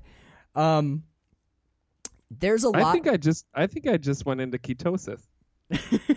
are you, you starving? Starving a little, or you got no, no, no. keto no, breath? I, is I I got suddenly it's like because I'm on this like it's been like three days and like suddenly as I'm like I haven't had a mask on for a couple of days either because I've had a few days off, but which is nice. I'm like, oh, oh, there it is. there's the, there, there's the keto breath back again. oh, did I um? I may have to I may have to do a peace trip after this. See where I'm see where I'm landing. Yeah, dude, do it. Hey, you did you? Sorry, that was just I know it's so random, but like I No. couldn't not smell it anymore. I'm like, I think I just I think I just went into ketosis like ten minutes ago. You're good, dude. What? Uh, when was gonna be? You texted me the other day. I've actually been curious about this. When are you gonna restart the the keto thing, or have you already?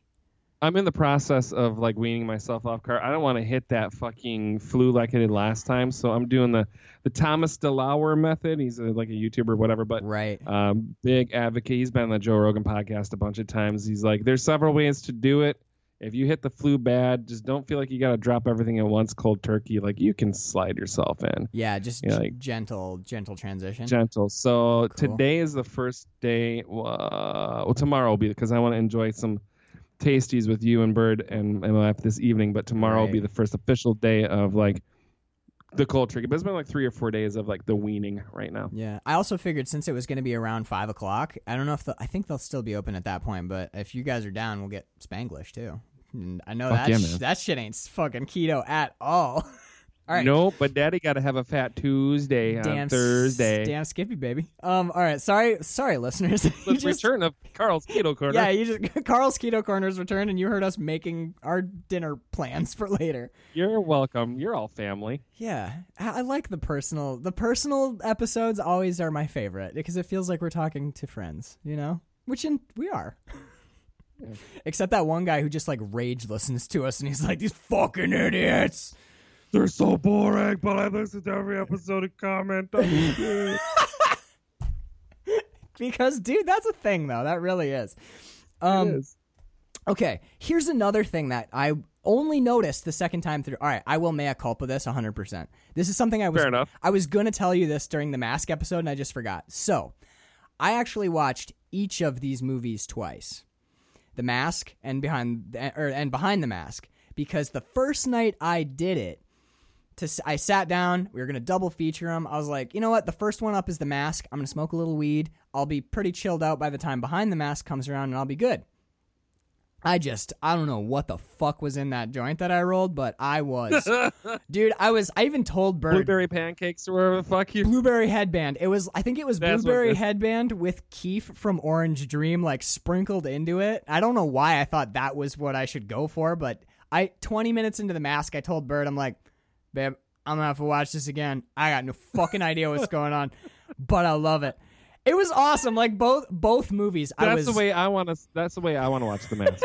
it was like it was like the same level as the first time I watched with Withnail and I. Just like profoundly stoned, you know what I mean? Just everything on the screen was just golden and magical.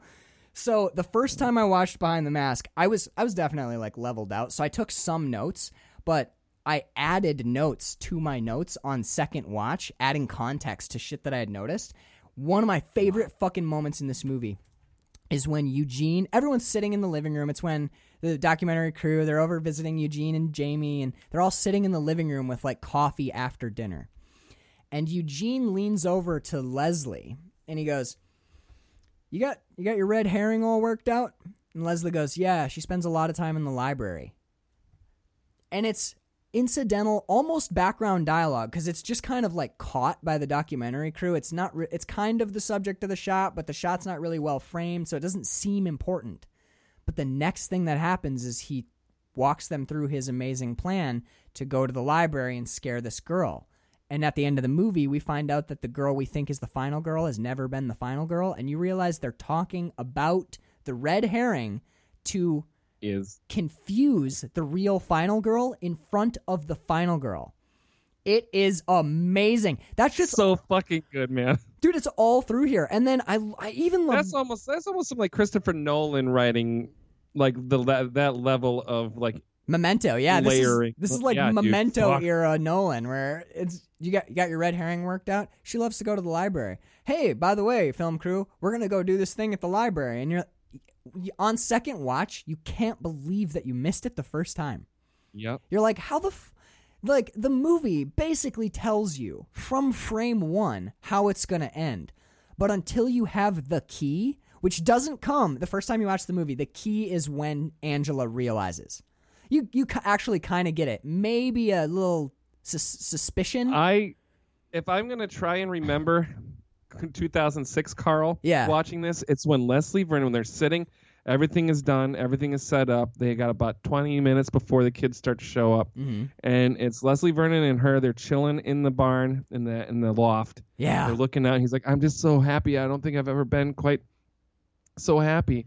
And she grabs his hand, and he turns to look at her and he's crying and he can't quite like make eye contact with her and then does Yeah. And it's like for a split second his face sort of shifts and Yeah. changes when he's looking at her and you're like oh uh-oh oh you're the one. One, Uh-oh.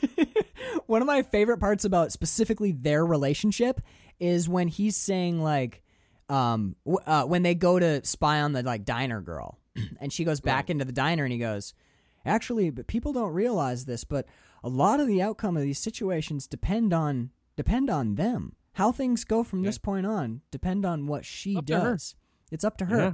the next thing he does after he says depends on depends on what she does it's up to her. He turns around and they're in the van and he goes all right this is it. We're going to go and make contact with the girl with the the the subject for the first time. This is where it gets serious. You're either in or you're out. So what happens next depends on what decision angela's about to make. You th- it's dude it's really i'm not joking. This movie is really really well written. Like crazy well. Um there's that moment. Then there's this moment later where so remember earlier when he was talking about this you need okay you need a final girl but you also need a supporting cast. The documentary film crew is not big enough to be the supporting cast which is they why he need the kids. Which is why he structured the way that he structured. Yep and what i love most can't just kill three people Right. It's not enough not enough meat. There's not going to be enough blood on the screen. The viewers will demand more than that. It's like how in funny games Well, that and when it comes that when it comes down, it's like it's not very impressive. That that headline reads like uh, n- uh, news crew found mutilated in van, right. and you might forget about it, or it's like the third page. But if it's a house full of kids and Leslie Vernon's a house fucking documentary crew, Which- yeah, at Leslie Vernon, yeah, which he technically owns in a trust and he keeps like power out to there dude that oh my god. Like the the explanation of how these well, like technically it's in a trust, and so I could I could come forward and claim it but I can't you know I wouldn't do that because everyone thinks that I'm dead. Like this does ex- ruin it. This does explain like why Camp Crystal Lake has never been demolished and why the old Myers house is still there unsold. They own They these own they own these places. Yeah, in trust to keep their myth going. Fuck, so good. Love it. Um a, oh, a lot of what a lot Just keep renting the Amityville house. It's fine. there's one That's for sale again, by the way. I know I s- actually saw that online the other day. Ed Gein's property is up for sale too. Yep, there's a few of them that are up for sale now. For some reason, they've all fallen into like my. It's probably because I've been watching like horror movies recently, but there are a lot of, uh, like the uh, about four or five different like haunted horror houses are up for sale right now for like pennies on the dollar. It's will- kind of fucking sick. We're in an economic downturn, so I think a couple of us all get together. We build a little like commune style situation out on Ed Gein's property. Put up the a real FCK baby. per, put up a yurt right over where the old house used to be before the villagers burned it down. I don't know, dude. I mean, I'm I'm not about poking a bear, but I know my off Mm. my office is pretty profoundly haunted. I can't even imagine what like living on Ed Gein's old house would be, would be like. it's pretty Um, spooky in there. there is um there is one thing in my office yeah definitely um now that i have a new typewriter too i think it's getting a little noisier um there's uh there is one line in here that i thought was it's the only moment that feels like it's steps this movie steps kind of through the fourth wall sometimes with its references and stuff you're talking about um how with the new star wars movies they really just push the fandom button Yeah. there is a there is a dig at modern horror movies in here, which I really enjoyed. Uh, which is, oh, a lot of what we do is CGI, because this is 06. This is the era of hey, we can do fake blood. Hey, we can have people's And arms. it's really not good. yeah, and it looks like dog shit. And the way that Yep. he says that in a movie that's filled with practical effects, the way that he says that, it's pretty obvious that the filmmakers are shitting on like the 2006 CGI. because there is not a computer anywhere near the effects in this movie. Yeah, this is Practical City. And actually, I can't remember the guy at the beginning. I, I, I am so sorry, horror movie fans. The guy who did the effects for this movie. No, I'm sorry. I'm wrong. I don't know who did the effects for this movie. I just watched Predator. And the guy who did the effects Oh. for Predator is like big famous That's Stan name. Winston. Is it Stan Winston? Yeah. Yeah, he did. I was gonna say Dick something, but I'm thinking of Dick Halloran is what it is. Yeah, but the the goop in in Predator is like spot on. This also very much so. I uh, I, th- I was surprised by how off screen the deaths are for the most part in this movie. Mm-hmm. Um, the first two kids who get killed while they're having sex, we don't see them at we all. hear it. We get the reaction of film crew. That's it. Yeah, we get the reaction of film crew, but we don't even see the bodies because Leslie cleans them He up. cleans them up. entirely. Um, yeah, so I, I don't know. I thought that was really interesting. The ki- the person who gets murdered in the basement, off camera.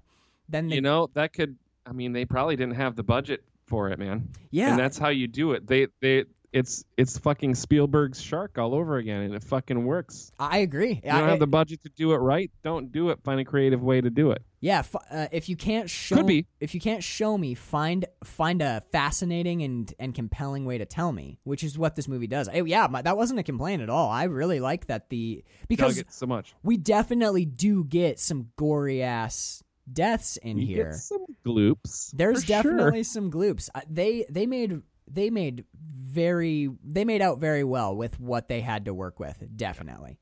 Um now it's just all like dialogue. I love the I love when so we go to the library and we bop out into the vignette.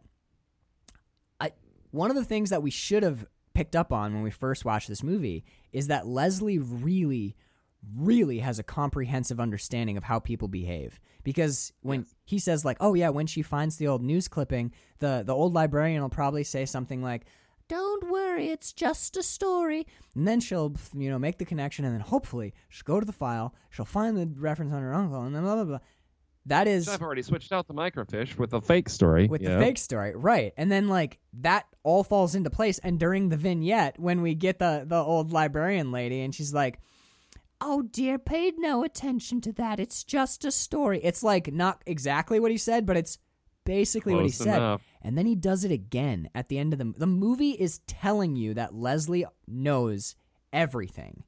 And we're just not fast enough to keep up with him. Just like our kids. He knows more than we fucking think he knows too, which Yeah. is the the genius of this movie Yeah. is the final girl twist, man, and Totally. how much Leslie had set up. Yeah. When he pulls Eugene and his wife know about. it. I mean, they're all in on it. It's just one of those fucking beautiful moments in in movies, man, Uh, where you're just like, it's it's almost as though awe. yeah it's almost as though the movie like pause when you realize what's happened it's almost like the movie freezes and then your brain plays back line you hear like lines echoing you re-see scenes and you're like oh shit it's all coming it just it's you're having that thing that a that a lesser movie would have done for you by d- having that part of the yeah movie. yeah yeah. It happens a lot in, in poopy movies. Right, where they like, show you- remember, remember, remember, remember, remember. I'm Yeah. like, yes, God damn Where it, you- fuck, I was doing it where you don't myself. even rem- did it for me. Fuck. when you completely disrespect your audience and treat them like idiot children um It takes the shock and the twist away when you do that. yeah It just makes it something cheap, and like if it was well earned, you totally fucking just threw that away now because you're this beating is me over the head with the see the twist. Did you see it? Did you see it? You didn't, did you? You didn't, did you? You piece of shit! You didn't see our twist, you fucking look at it again You in see it. slow motion Look, oh look, we'll make it. We're gonna make it black and white this time when we go back. Black and white, black and white. Remember? We're gonna put it in an echo camera. I was just gonna say, like, throw an echo effect on it, yeah. Where it's like, hey, hey, did you get your red herring, herring, herring figured out? Oh no! But um, it's it's the bit where he kills. never been so happy. Yeah, yeah, yeah, exactly. They show you all those fucking moments again. But I love the bit where he kills the two kids who are having having sex. And he comes back in and he's like, "All right, so next thing. Wait, what's go? What's wrong? Ta- oh, it's Taylor. The girl's name is Taylor. Yes, thank you. He's like, I didn't even look at a note. I just came came to me because I was gonna do dialogue and the name came. So I was like, Taylor, what's wrong? All right, everybody outside, and he drags them Yep. out, and he gets he gets them out there, and the first fucking thing he says is like, "What? Why are you doing this, Leslie?" And he goes, "Cause you've got to look. What look? The we can't just stand around and let this happen look." And then fast forward five minutes. He said goodbye to everybody. He pieces out. Taylor's feeling kind of weird. She slaps the camera out of the guy's face and he goes, Why are you being this way? And she says, We can't just stand here and let this happen. And that, when she says, And he that- gives her yet another choice too.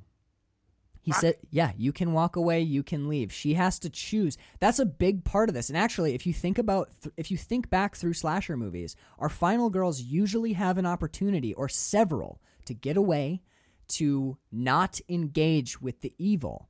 They have to choose to engage with this evil force. And they wouldn't be wrong to like run away either. Absolutely yeah, not. some other people might get nuked in the process, but it's not up to you to like put your I mean, the choice I would. Yeah, yeah. I, would I would hope I would hope that I would. the But choice who knows given that situation. Anyways, and I was trying to think because I he says like, well, what happens if the she she asked him what happens if the final girl does kill you? You know, like what if she gets the weapon and makes it through the orchard and then kills you? And he goes, if that happens, then I'm the happiest man alive. happiest. Yep.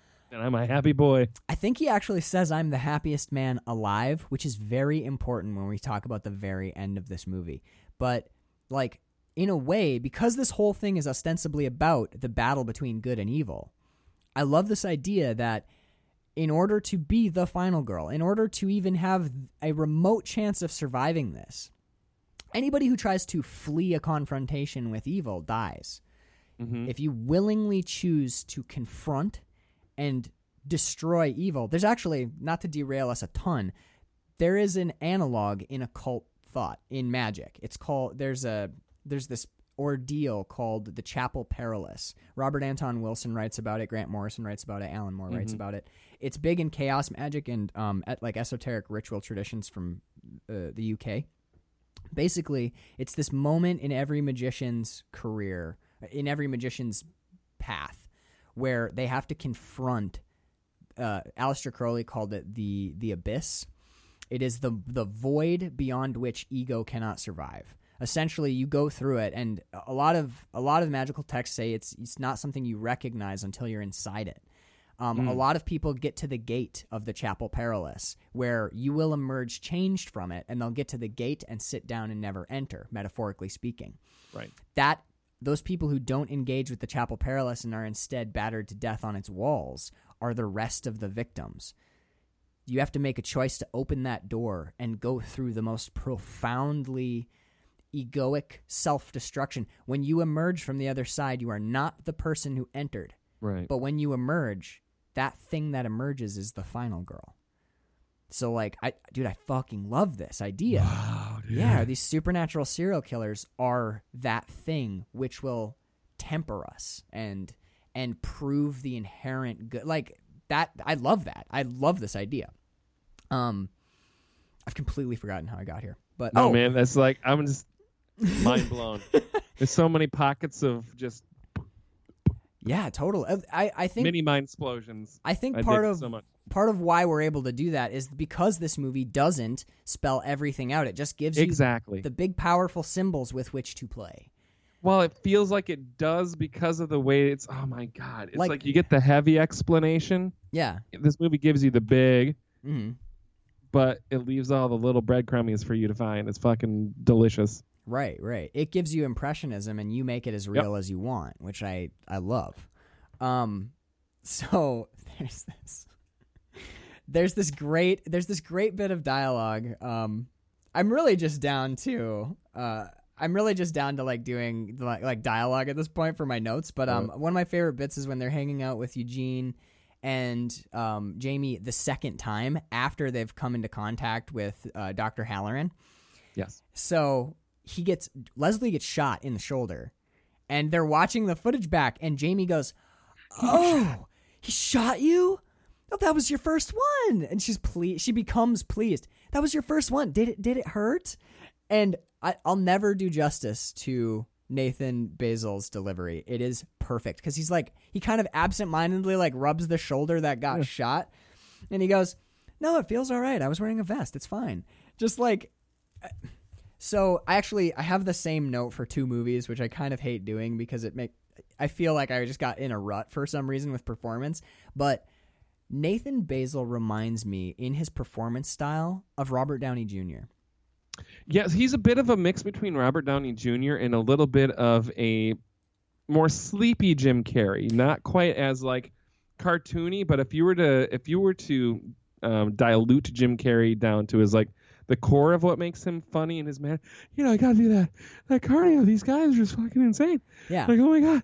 A little bit of that with a little bit of Downey Juniorism, and I think you that's like what this Leslie Vernon uh, Yeah. performance is. I agree. I agree. I feel like the the quick delivery and mannerisms are Robert Downey Jr.'s, and that like that almost unnatural grasp of like clown clownish humor. You know, it's a really because refined. Leslie Vernon, he's very funny. He's very not clown like, but he's just he's a he's a likable guy. If he were talking about car insurance instead of murdering people, you'd be like, I want to be this guy's best friend.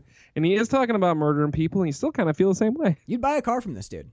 Oh yeah, I, I would buy Oh, a car from this guy definitely. Um, w- but not only he's funny, but remember, do you remember the se- the sequence where Taylor goes to try and talk to who they think is the final girl at that point, and ha- Halloran like confronts them, and then they get back to the van, and Leslie's waiting for him, and he goes, "Do you want to just pretend that we've already had the conversation we're about to have?" And she keeps giving him shit. And she's like, "Well, you're not. You're are you? Who even are you? You're not really Leslie Vernon. You're Leslie what? What happened in Vegas?" The second she says Vegas, there's this moment where Leslie, who's been very kind, he's like, "Taylor, I don't. I I gave you guys a chance, and you're fucking it." And he's being Leslie Vernon that we know and love, and he's so funny. And she mentions Vegas, and she gra- he grabs her by the throat and slams her into the side of the van and gets his face about an inch from her face. And it is to this actor's credit. He's a brilliant comedic actor, but when mm-hmm. he cr- crushes all that down and puts on his stone cold killer face, the the man who takes lives as his life's vocation, when he goes shark eyed on her and has her by the neck, that is viscerally frightening. Your your stomach plummets in your in That- your body. yep. It's an I incredible. think one of the one of the most incredible scenes that pulls that off from with with his performance Yeah. and just makes my stomach turn to Oh. think about it. Oh is in the god. apple orchard when the when the film guy when the Field. cameraman's like Leslie, you know me, you know me, no, dude, he doesn't know go me." through the orchard. He runs through the field. Oh, he's in the field and he's getting all mucked up. And well, he remember stuck. it's the field where blood rises The up blood and field, right. the blood. He runs out into the Yep. blood field. Yeah, yeah. he's like Leslie, you know me, man, you know me, I'm Chuck or whatever, and he takes, he's able to get a hand on Leslie Vernon's mask and pull it off of him, He- and the look on his face is like madness has taken over. But it's still him, but it's not. It's the weirdest fucking face I've ever seen. It's like a, it's like another mask, and it's just oh my god, it's getting me all kinds of Yeah. crazy, like Yeah, yeah. goobity doos. But that It's- is like, then he, then he kills the dude Yeah, and it's puts the mask back on, and there's no there's no human left anymore. It's not even Leslie anymore. it's goes- another. The guy on the ground goes, "Let me see you. I want to see you." So Yep. I, I I might be misremembering this. I'll watch it again. But the guy the guy on the ground pushes the mask up. But when he says, "I want to see you," I think Leslie. No, because yeah, does he take his mask all the way off, or does he just leave it on his it head? all the way. I think he takes it all the way off. I think he takes it off too. Uh, but the I love. We're actually going to talk about this in the next film. The difference between looking at someone's face and looking at someone who has a mask between you and them, and how dehumanizing Right. that is, and what distance that creates. And I, I really adore this moment as a. You're right, as a profound and horrifying moment to let the guy on the ground see not the supernatural killer. I, I to me that was very intentional on Leslie's part. At this point in the movie, this is not Leslie Vernon, the supernatural serial killer, killing you.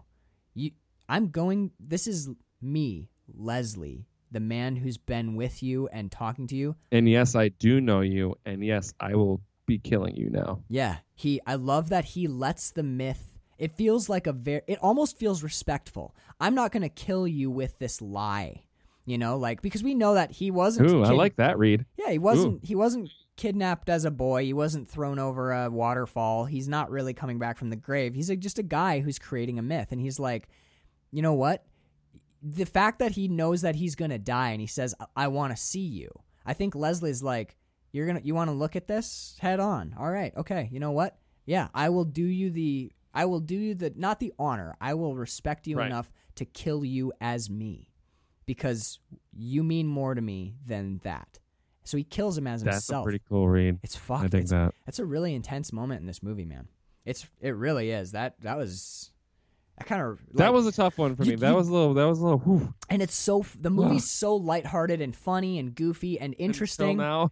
that- yeah, Yeah. You, you don't you're not ready for it because you're like that was that was genuinely brutal. But but we just like Taylor and the film crew. This is what we've been asking for the whole time.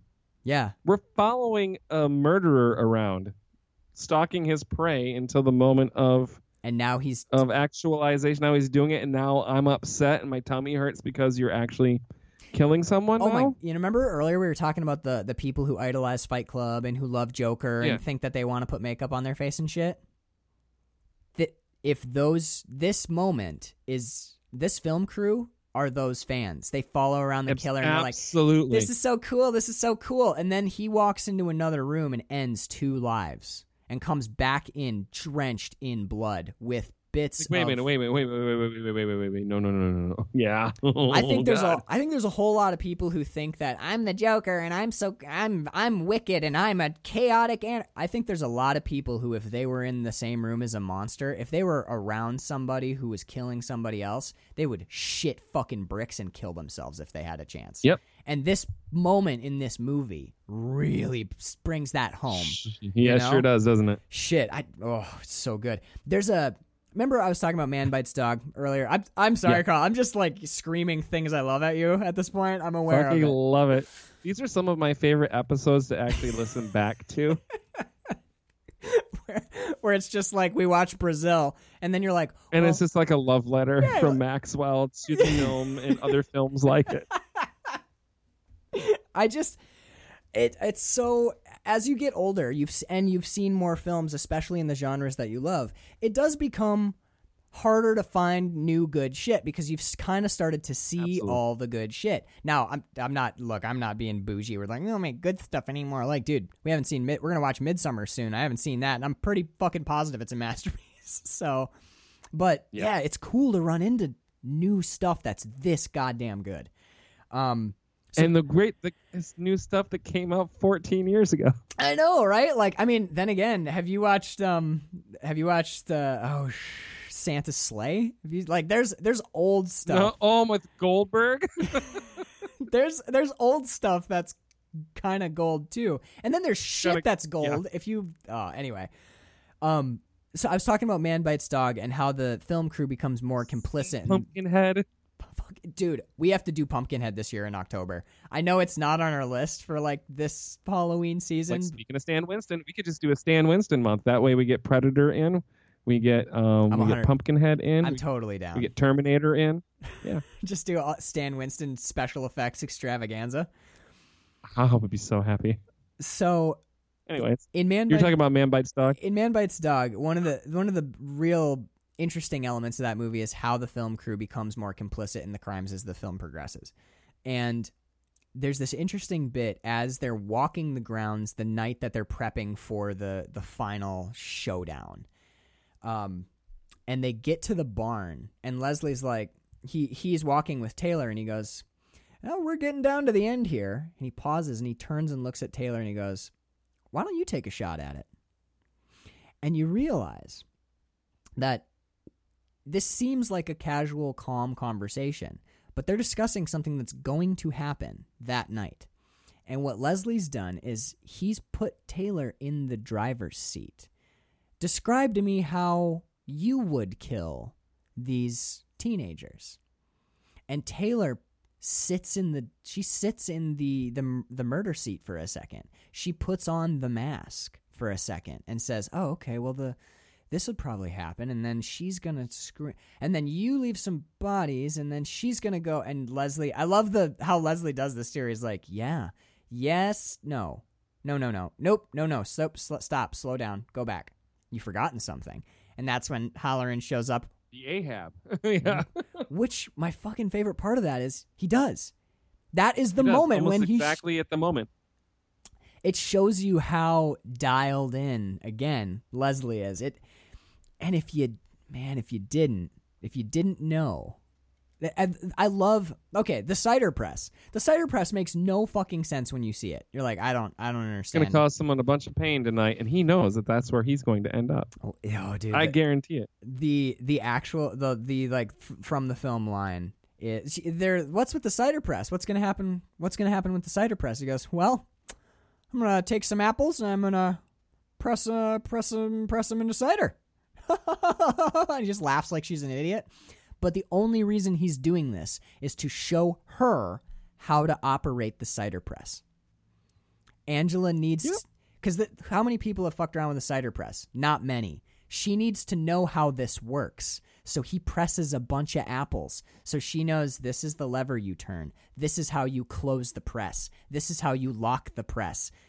This is info that angela or i'm sorry taylor needs She needs to know, otherwise he doesn't get his ending. and I love this is I think this is an important moment in this film and I cannot fully unpack it yet. So I want to throw it out to you. I think it's going to need I'm going to need Sure. some watches because um he go he, so he goes like, "Oh yeah, it's going to squish some apples and make some cider." Ha ha ha. And one of the film crew, I think it's Taylor asks him, "What no, but what about what what are you going to do with it tonight? What what happens tonight?" And his line exactly is, "Tonight, I'm going to hurt somebody." That's it. In a weird way, he's not wrong. He kills a bunch of people, but even Taylor, it costs Taylor something profound Yeah. to crush Leslie's head in that cider press. Or does Yeah, she? he's hurting her, but he's turning her into a killer herself. Yeah. So that's what I'm re- gonna. Yeah. not not. Because to hurt. Oh, go ahead. Oh, to, to, I I think that rather than like, yes, he does make her a killer, but a killer in the way that Saint Michael is a killer for vanquishing a dragon. You know, like I think what he's saying is. I'm going to apply. I, he yes, he he means it on. It's it's like every fucking line in this movie means seven things, but he's gonna hurt some people literally. He's gonna hurt himself. His, he's gonna have his head between this vice, and he's also gonna have to take a burn. I yeah. So Yeah, I love that he says I'm gonna hurt somebody and not I'm gonna hurt some people. I'm gonna hurt a bunch of people. I'm gonna hurt somebody, one person. Man, I think because he's talking about it's a question he's answering a question about this press in particular. I think he's talking about himself. Yeah, Is gonna I'm gonna hurt somebody. I'm gonna hurt me. I'm gonna have to get my head in this vice. I'm gonna have to pretend like I'm dead. And and he even tells that I have something I've added for my own self to the he's putting on. There's a fire retardant, yeah, and that's a throwaway line. yeah. But yeah, he's gonna have to hurt himself in order to like. I think he's talking about himself. He's probably talking about 18 other things too. But Right. I think in that moment, working that press, he's like, "What about tonight? Well, I'm gonna hurt somebody." Mm-hmm. I yeah, I, I'm I'm gonna- I'm glad you brought up the throwaway line with the the makeup where he's like I've added my own blend to it, so it's uh it's flame retardant, which explain is a is a fun way to explain why so many of these serial killers can catch fully on fire and then survive without too much damage. But Still don't know how that stunt in Halloween 2 is alive, but You know, we never looked into it, man. He honestly might have died. That might have been like, uh, like we should have watched the credits where it's like in loving memory of A memorial, right? because, fuck, dude, he walks. He boy howdy. Yeah, that's fire, just baby. it's just a ton of fire. That's fire for a long time. That guy's like way on fire. Still, I Left still shadow on the wall. Yeah, dude. Fuck. I'm I'm you know, let's let's check back in with each other. Is that still the best burn you've seen to this day cuz that's still my number 1 burn. Period. For Yep, sure. number one. Halloween God. 2 listener, check that shit out. There are many like it, but that one is ours. oh yeah. Oh hell yeah. Um so I love I love his goodbye to the to the film crew where he's like he shakes every he goes around, he shakes everyone's hand. Um he gets to he gets to the last guy, the I think it's meant to be the um the the like cameraman who's got the one eye. You know the actor who has like the eyelid that's down just a little bit, very distinctive. He's got the Yeah. this guy's got the eyelid like that. I'm pretty sure this is the guy. For business. Yeah, who talks to um who talks to Leslie and he says uh uh he he's thanking everybody or shaking everybody's hands. And he shakes that guy's hand and Leslie says, "Thank you. Best of luck the rest of the way." And that cameraman says, "Yeah, you too." but what they're talking about because Leslie knows everything that's going to happen. Leslie knows that he's going to be trying to kill this dude in like the next 20 minutes and he wishes him luck. Because they're they are friends in this moment. This is Sincerely, I think. Yeah. this is before the Leslie Vernon mask really comes down and he yeah, uh, there's a little bit about the way he walks away after that, like shaking their hands at best of luck. He's almost a little bit like the way he flings the scythe down. He's almost a little bit like, God damn it, I have to fucking kill these people now. Fuck, shit. there is emotion there. There's feeling there. Yeah. Um, but I love that where where he wishes this guy luck. He's like, best of luck, and it's chilling to me that that dude says, "Yeah, you too. Good luck. Good luck killing Fuck. me and my friends." Yeah, dude, it's fucking it's pretty fucking rowdy. oh, um, this is the first moment in this movie where our film crew appear in a vignette. All the vin- Because it's the only vignette now. This just movie now. Yeah, We're from in the horror movie. Yeah, so this is this is the moment where the documentarians, because all the rest of the scenes, the documentary film crew, we're they're hidden around. You're they're in the background somewhere, and we're watching this horror movie. And now, now that the documentary is done, they enter the horror movie for the first time. Mm. Like there's a documentary and there's a horror movie, and never the two shall meet until the moment that Leslie Vernon walks away from them. Until the moment Taylor says, turn the camera off. turn the cam yeah turn the camera off the camera turns off and we're now in the real world and Yeah. there and there they are a part of it um were you was this a was the fingers a note or was that a i hit the pause or what was you do? were, you were signaling me or no Was I? never mind moving on I don't remember. Um, oh, I was probably being animated about something that I had said, was saying. that's good No, it's good. It's good you. to be animated in an audio format. Yeah, there you go. There you go. Steal second. Steal second. Yes, exactly. Um, here's another thing you catch on second or third watch when he climbs in through the window and he's like, you know, oh, I, uh, I took, I took out, you know, um, he holds he holds his hand out and he's got spark plugs in his hand and he goes, huh, kind of hard to drive without spark plugs. I don't plan on getting run over tonight. Yeah, guess who's spark plugs? it's the Vans. It's the van's the spark plugs. it's the Vans spark plugs. He just walks. Brilliant. Yeah, dude. Because he knows they're not even going to take off in that van. They're just going to come right back inside. Hard to drive without spark plugs. Took the fucking van's spark plugs, and then he showed those kids the spark plugs he took out of their van. That Yep. is crazy. I love that shit, dude. Um, oh my god. I think I've watched this movie like 15 times, and I only caught it this last time. That oh shit, those are the spark plugs from their van. yeah, yeah. This is. Uh, it was my second watch. Like, oh shit, as soon, yeah, as soon as you he did it. son of a bitch, That's son of a right. bitch. See this movie 15 times, son of a bitch. He took, he took their goddamn son of a bitch. You're good, Leslie. You're real good. You're oh, you're real good. God damn, you are smart as shit. Goddamn, you smart as shit.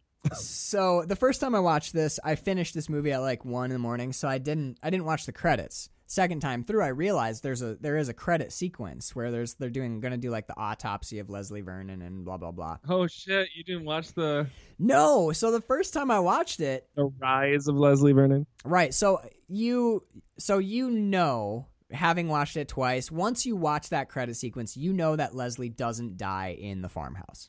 He cl- Right. obviously doesn't because we see him sit up on the gurney, you know, and he's gonna kill this autopsy guy.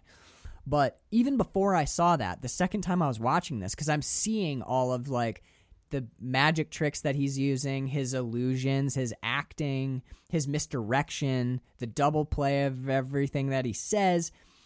So I'm like, the second time I watched this, I'm like, you know what? It would be fairly easy for him to rig this cider press so that the so that the the handle screws down into itself and doesn't crush his head. He Yep, has flame. illusion. Yeah, he has flame retardant stuff on. The knife is real. Like we we know that he get does get stabbed in the side. Oh yeah. by his sickle. He he carries a sickle, not a scythe. Um, Oh yeah, that's right. Smaller. I know I should I really should be better about this. I wrote like a whole thing about sickles and scythes. But um, so he he does get stabbed in the side with a scythe, and I like that that is real. Sickle. Sickle. He does get stabbed in the side with a sickle. Sorry, I had to heavily scythe there for a second. See what I did there? Yeah, I got it. anyway, it's important because there's that whole bit there's one bit where they're talking about why the final girl always reaches for a phallic weapon an axe, a knife. The final girl is never running around with a gun. And he explains you kind of have to explain that away in the modern age because you give a final girl a gun and the, basically the movies are done. Over. Yeah. You know? So why do they always grab for this? And he explains that this is a very old thing that humanity does where you pit good against evil. We've talked about this a little bit already with like the metaphor of the garden and the serpent, but like the fact that this is an ancient and ingrained habit or ritual or some fundamental building block of what it means to be part of human culture and civilization and to be a human being means that there are repeating motifs and trends. It's why they've created sacred yonic spaces and that they they venerate the female while simultaneously destroying it. In a weird way, horror movies are kind of a very insightful commentary on the history of men and women. If you look at mm-hmm. specifically mm-hmm. the slasher genre, like I'm th- this movie is we not oogle it the we oogle it the boogles and then we stab them. Correct. Yeah, yeah. It's it's it is very illuminating and very chilling. I, I really I think that we can benefit as a culture from studying slasher films. I really Absolutely. think that's true. Um, there is there is a documentary actually that's um, uh, his name was Jason, I think it's called. It's like a three-hour. I own it, uh, um, and it goes through the whole Jason Voorhees like mythos essentially, and how they are like sort of these modern legends, and they're telling these stories that have been told forever and ever. And like the more deep, yeah, his name was Jason. It's fucking. It's it. It pegs on a lot of these like. Do you own it themes. on like disc? On DVD. DVD. Yep. Can, um, can I borrow it? Will you bring it yep, to dinner absolutely. tonight? Okay, I still yep. have um, I still have the Poseidon Adventure. I can. Do you want me to bring that back, or do you want me to watch it and then bring it back? Oh, you should watch the fucking Poseidon. Adventure. I was gonna hold off on it because of the episode, but now we're living in like fucking COVID land, so I kind of just want to watch hey, a really stressful disaster. Just, just watch it, baby. Okay, just good. watch it. Bitchin'. Um, so I only really have one the, uh, yeah, this is the this was the the note, the idea, the concept that I wanted to go out on was this this uh, important interplay of like of of the the because there this is the only moment where Taylor gets kind of uncomfortable during the interview. I mean, she gets uncomfortable s- several times because they're talking about yeah. killing people, and she doesn't really jive with that. But um, when she stabs him he talk I'm where this is not the first movie to point out. I think actually 78's Halloween is where this idea comes from with a knife as the penis, which is mm-hmm. why the serial why the the murderer's always stabbing these young girls who are all sexually active. Mm-hmm. He's punishing them, you know, like that. It's it's kind of er, like one of the most popular metaphors that people apply is the patriarchy. You know, women show sexual agency or moral heavy air quotes, obviously, people. I watched this movie stoned as fuck. But like when kids are drinking or kids are doing drugs, primarily the girls. Mm-hmm. But like when they do morally questionable things, when they taint their innocence with the pleasures of the flesh, they're punished by a phallocentric authoritarian figure. It's not super hard to unpack the, no. this stuff. But what I like about uh, another thing that I like about Leslie's breakdown of slasher films and of this movie in particular is that the girl the girl always grabs a phallus and like fights phallus with phallus if you will but leslie makes an important distinction he says she takes my not a symbol of manhood he says she takes mm, my, manhood and empowers herself with it mm-hmm. danielle had a real hard time with that line Really? I'm like, yeah. I, okay. But I get it. I think it depends on how you read it. I read that as castration metaphoric castration, taking away the authoritative phallocentric violence of the male. Mm-hmm. Remove that, and that threat goes away. It's it's taking it's taking away the the violence inherent in that character, that person, that authoritative, restrictive male. You remove, you take that weapon away from them. Whether that weapon be take the fear, yellow man's weapon away. You could Yellow Man. Yeah, uh, it's from uh, oh, that yeah, yellow bastard. Yeah, that yellow bastard. Yeah, I took his weapons. I took his weapons away, both of them. Ooh, both of them. just raw hands pulls that fucker out. Actually, I, sh- I had a book around here recently. I was just reading about castration recently for a short story. There is a separate word. It's a fun light read. You know, it kind of fucked Oh, me up a from the dick or from the balls? No, there's a different word for when you cut them off. There's a whole other word that means when you grab and pull out by the root. There's a separate word that means specifically that ripping geni- male genitalia off f- with your hand by the root is a different thing. It's not called castration. I was I was going to have eggs for lunch. I don't think so anymore. Sometimes you got to break a couple eggs. You want to topple the metaphorical patriarchy, Carl. But um, but no, um, what I like is oh shit, I had I had something. Can I just babble at you and see if I find my way back to where I was going?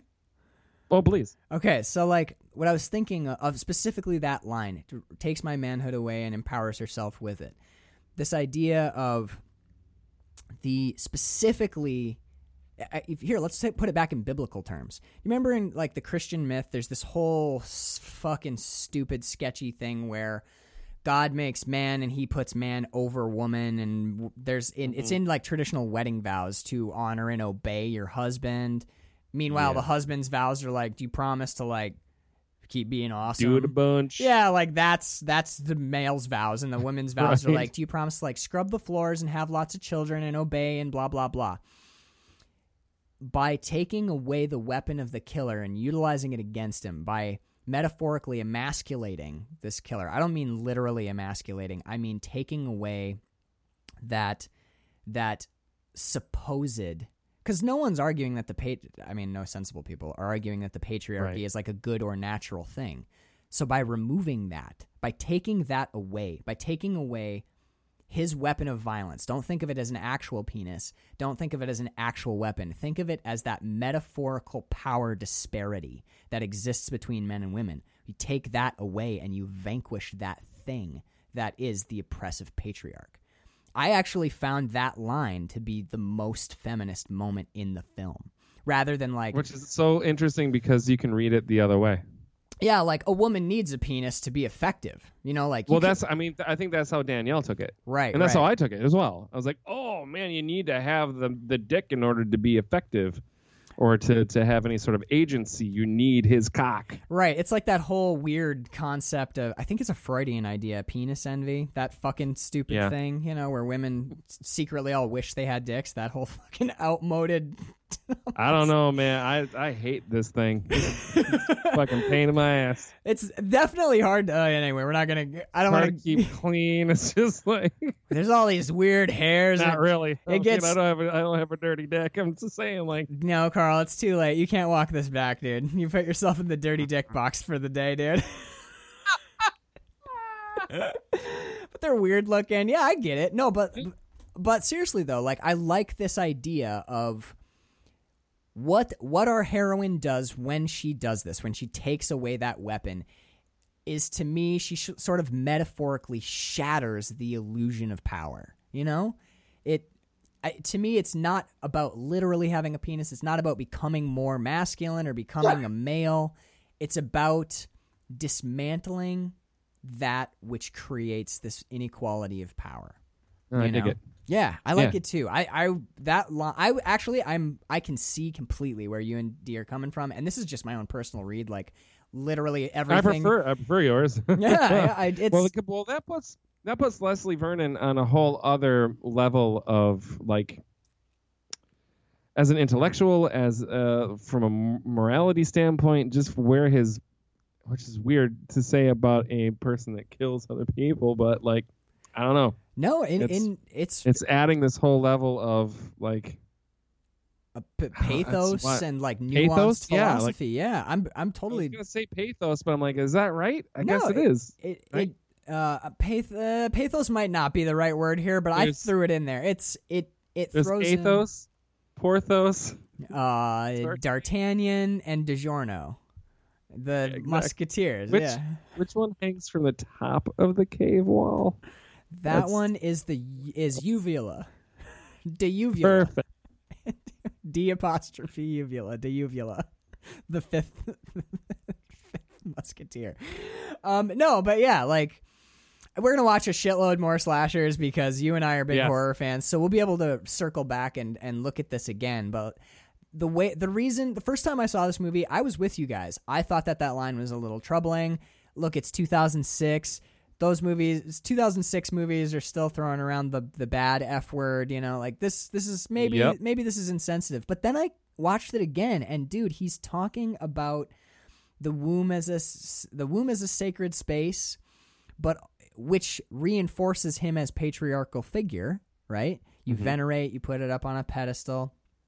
Yeah. But then the whole goal is the destruction of that stupid ideology. The idea that you're trying to get to is that a woman overcomes this and destroys this paradigm. You know? By like by by rejecting innocence and of and refusing to cower in fear of the repercussions.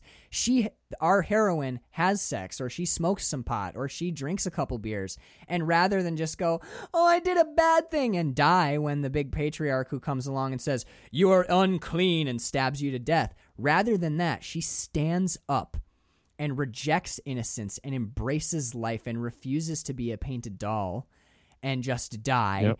and she tack she bucks against it, tackles against it. I always found the tropes of slashers to actually be very feminist because if the slasher was the hero, I know that's how they're often treated. Yes, Sure. slashers would be troubling as fuck, but the slasher's not the hero. The slasher is a force for evil who is destroyed by the end by strong, powerful female characters.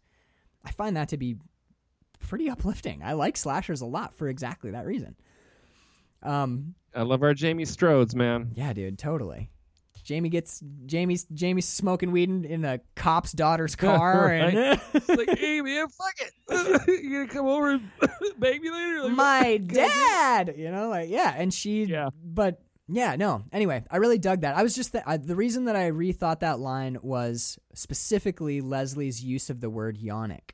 He knows what the yoni is. He understands opposite of phallic. Get it? Like he he understands the the differentiation, the power understand he has a deep understanding of it too. He didn't just Google the word and knows the uh, definition of it. He knows its place in history Right. and what it means at a very much, much more deeper level. And also as a as a closing thought, throwing a word out there. on a which word? No, he, he isn't just throwing Oh, a word yeah, out yeah, there yeah. to sound He- smart. He, he has a very deep understanding of what that means. Yeah. It's part of his whole ideology. As my as my final thought on this movie, I was just thinking about how we get again and again this recurring idea that the reason these men exist, the, the reason these people exist, is to pit good against evil. In order to appreciate all the good, you need something evil. But implicit in that is evil is not meant to win. Evil's just meant to be there for good to fight. So the reason the reason that Leslie's here is not is not to destroy and kill and crush and it's to create this mythic moment where a woman no a woman overcame the you know this this like weird power disparity. The the idea is that these evil characters are almost like sacrifices in the service of feminine empowerment. Wow, that's wild to think. Whoa, I know what a, I'm gonna have to like, it's a fucking man, I'm weird gonna read. have to like work through that one.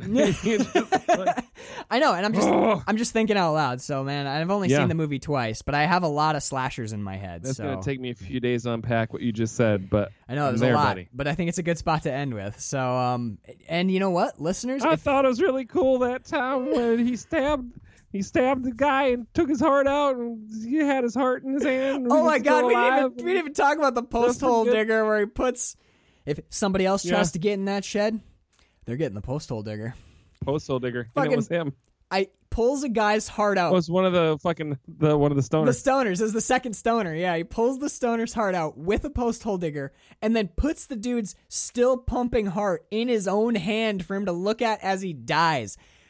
They saved their money for like a couple of gory bits. This is Yep. one of them. they Holy chose so well the Fuck moments to yes, dude. spend that extra four hundred and fifty dollars. When are you ever gonna see right. that? When are you ever gonna see that again? Post hole digger pulls a heart out, puts it in his hand with the post hole digger. It's oh my god, it's so funny, dude. It's like unbelievably funny. All right, I you know what, dude? I, ten out of 10, 5 out of five, whatever scale you want to use. This movie for me, perfect score. I mean, there's a reason I keep coming back to it, dude. Yeah. And like when people say, "Hey, horror movies, right? Slasher films, right?" I'm like, "Have you seen Behind the Mask: The Rise of Leslie Vernon?" because if you haven't, listener, check that shit out.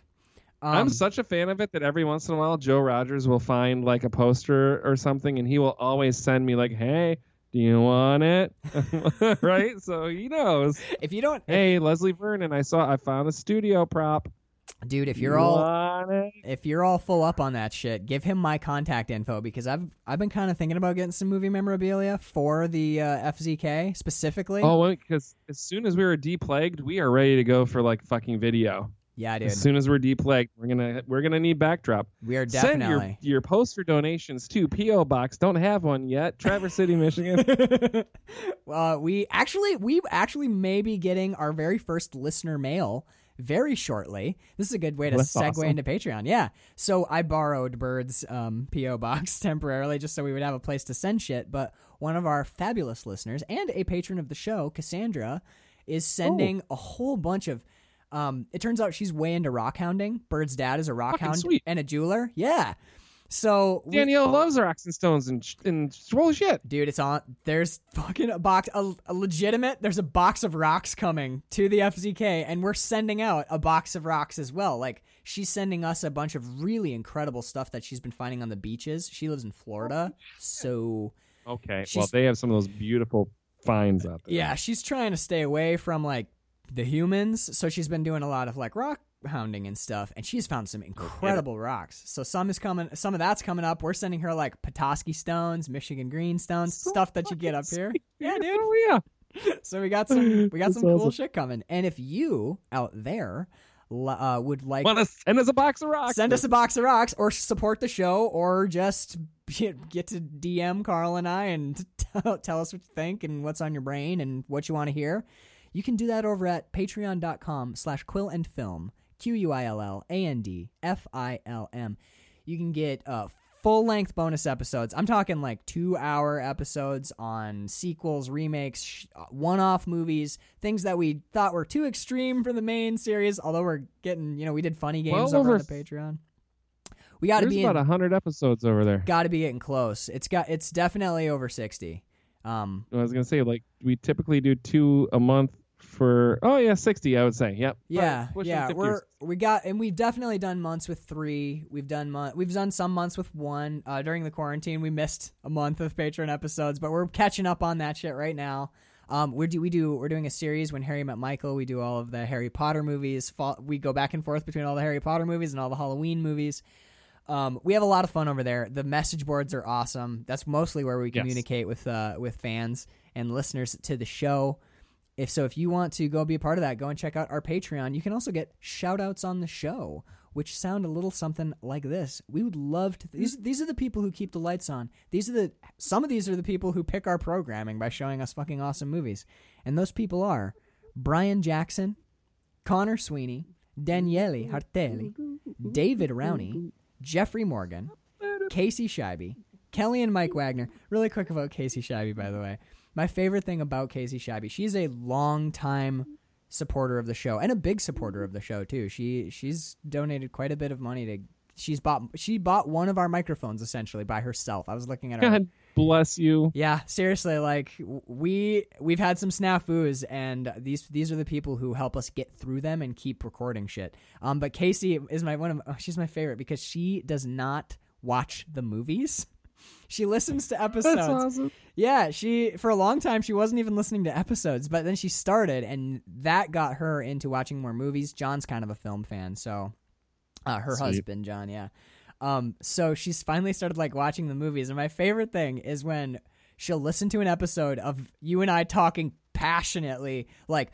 It was one of the single most profound moments in cinema history. The shot was so remote. We do like that, and then she'll watch the movie, and she's like, "Yeah, I didn't. I didn't pick up on anything that you guys talked about. I thought it kind of sucked. it's just my. It's like they're like my favorite texts because I'm always Oh, like. I don't know what the fuck you guys are talking about. I'm like, I'm so sorry. Carl and I are just Sorry. very exuberant and we got overactive imaginations, you know. We watch Drive Yeah. Angry and I'm like, Carl, this is one of the most philosophically fulfilling experiences, you know, and then the dude is literally surfing on the back of a fucking gas tank. hell Like, yeah, what bro. the fuck is wrong with you, Max? And then we watch it high at the Quill and Filmies. And it's And I'm like, I see now. yeah, yeah. I see everything now. I see clearly. I remember I remember watching that at the Quill and Filmies and just turning to you being like, Carl, do you get it? And you're like, I get it. I get it. Shut up! Shut up! I'm watching it. You're I ruining it. I totally get it. You're ruining He's it. fucking her He's while he's being electrocuted. She just She's came from a coming cattle while prod. he's shooting him. Oh my god! backwards, feet first out a window, like pane glass. Come Yep. on. So yeah, Totally so got it. I just love Casey. Never stop sending me your like confused and disappointed texts when you watch shit that Carl and I love. I love them. Uh, we'd also like to thank Kelly and Mike Wagner, uh, K Ram, Kevin Ramirez, sister Sarah Hartley, the legendary and elusive William Rockwood, uh, Cassandra down in Florida. Wishing you well. Stay safe. Keep keep finding awesome rocks and talking to me about magic in DMs because I love I love anyone who will let me talk about like occult stuff and take it seriously. Cool glasses. Are those yours? No, They're fake. they're not real. Do they? Yeah, Wow. they're vanity frames. I kind of like them They're actually. For, uh, they're for my online character personality. Flip Fandon. Flip. Hi, I'm Flip Fannin. What? Welcome to Flip Fannon's fucking Final Fantasy Fridays, where we play Final Fantasy on GameWorks Studios. Let's go play it. We're gonna be Cloud Strife today. Carl. Carl, I'm fucking in love with this character, dude. Is there shit online that I can watch of you doing that like for long periods of time? You a private link to the some of the stuff I'm cutting. Yeah. Uh, bless your heart, please do. I just want to watch you do that voice with those glasses on, man. That's just hilarious. Um, we do have one more patron. It's our most recent patron. Now, last time I couldn't remember her name. I wrote it down this time, but you gave me a different name. Um, so she's she's actually on the Patreon as Cynthia Van Manen or Mayanen. Um, Mhm. but you call her Cherie. oh yeah, that's Cherie to her friends. Ah, okay. So we will. Th- I will thank. You can thank Cherie Mann, and I will thank Cynthia Van Manen, our newest patron. Welcome so much. We welcomed you last week, but I was Grigio drunk last week, so we're not going to count that. This is the real welcome to the FCK family. Um, yeah. So. If you want to drop us a line, I would actually really love to hear listener responses to this because I'm pretty sure I said some fairly controversial stuff about like slashers and metaphors and what they mean and Little bit. feminism. It's all good. Yeah, dude, that's just these are just my opinions. So throw me throw us your opinions at measuringflixpodcast at gmail.com. Thank you all so much for listening. We're gonna get out of here. We talked a super long time about Behind the Mask, the rise of Leslie Vernon. Um, highly recommend it, both Carl and of it? I. Oh, you're back. Okay, I was vamping the whole time. No one even knew you were gone. Can you hear me? Carl is I can hear you. Carl's masturbating his microphone. I had us out clean, and then you came back in jacking your microphone off. this is the this is the content that you can expect over here on. Absolutely. Give us your money. All right, everybody, go watch Behind the Mask: The Rise of Leslie Vernon. It's fucking killer. We are wrapping up until I put on the mask. Um, next month or next week, we're gonna be releasing the final film in this little this little quattro. I was shocked, Carl. I was shocked by this film, and uh, and we're gonna talk about it next week. It is the it is uh, the man in the iron mask. Fucking stay tuned, brah. Stay tuned. I know, I don't want to be this mask. the mask.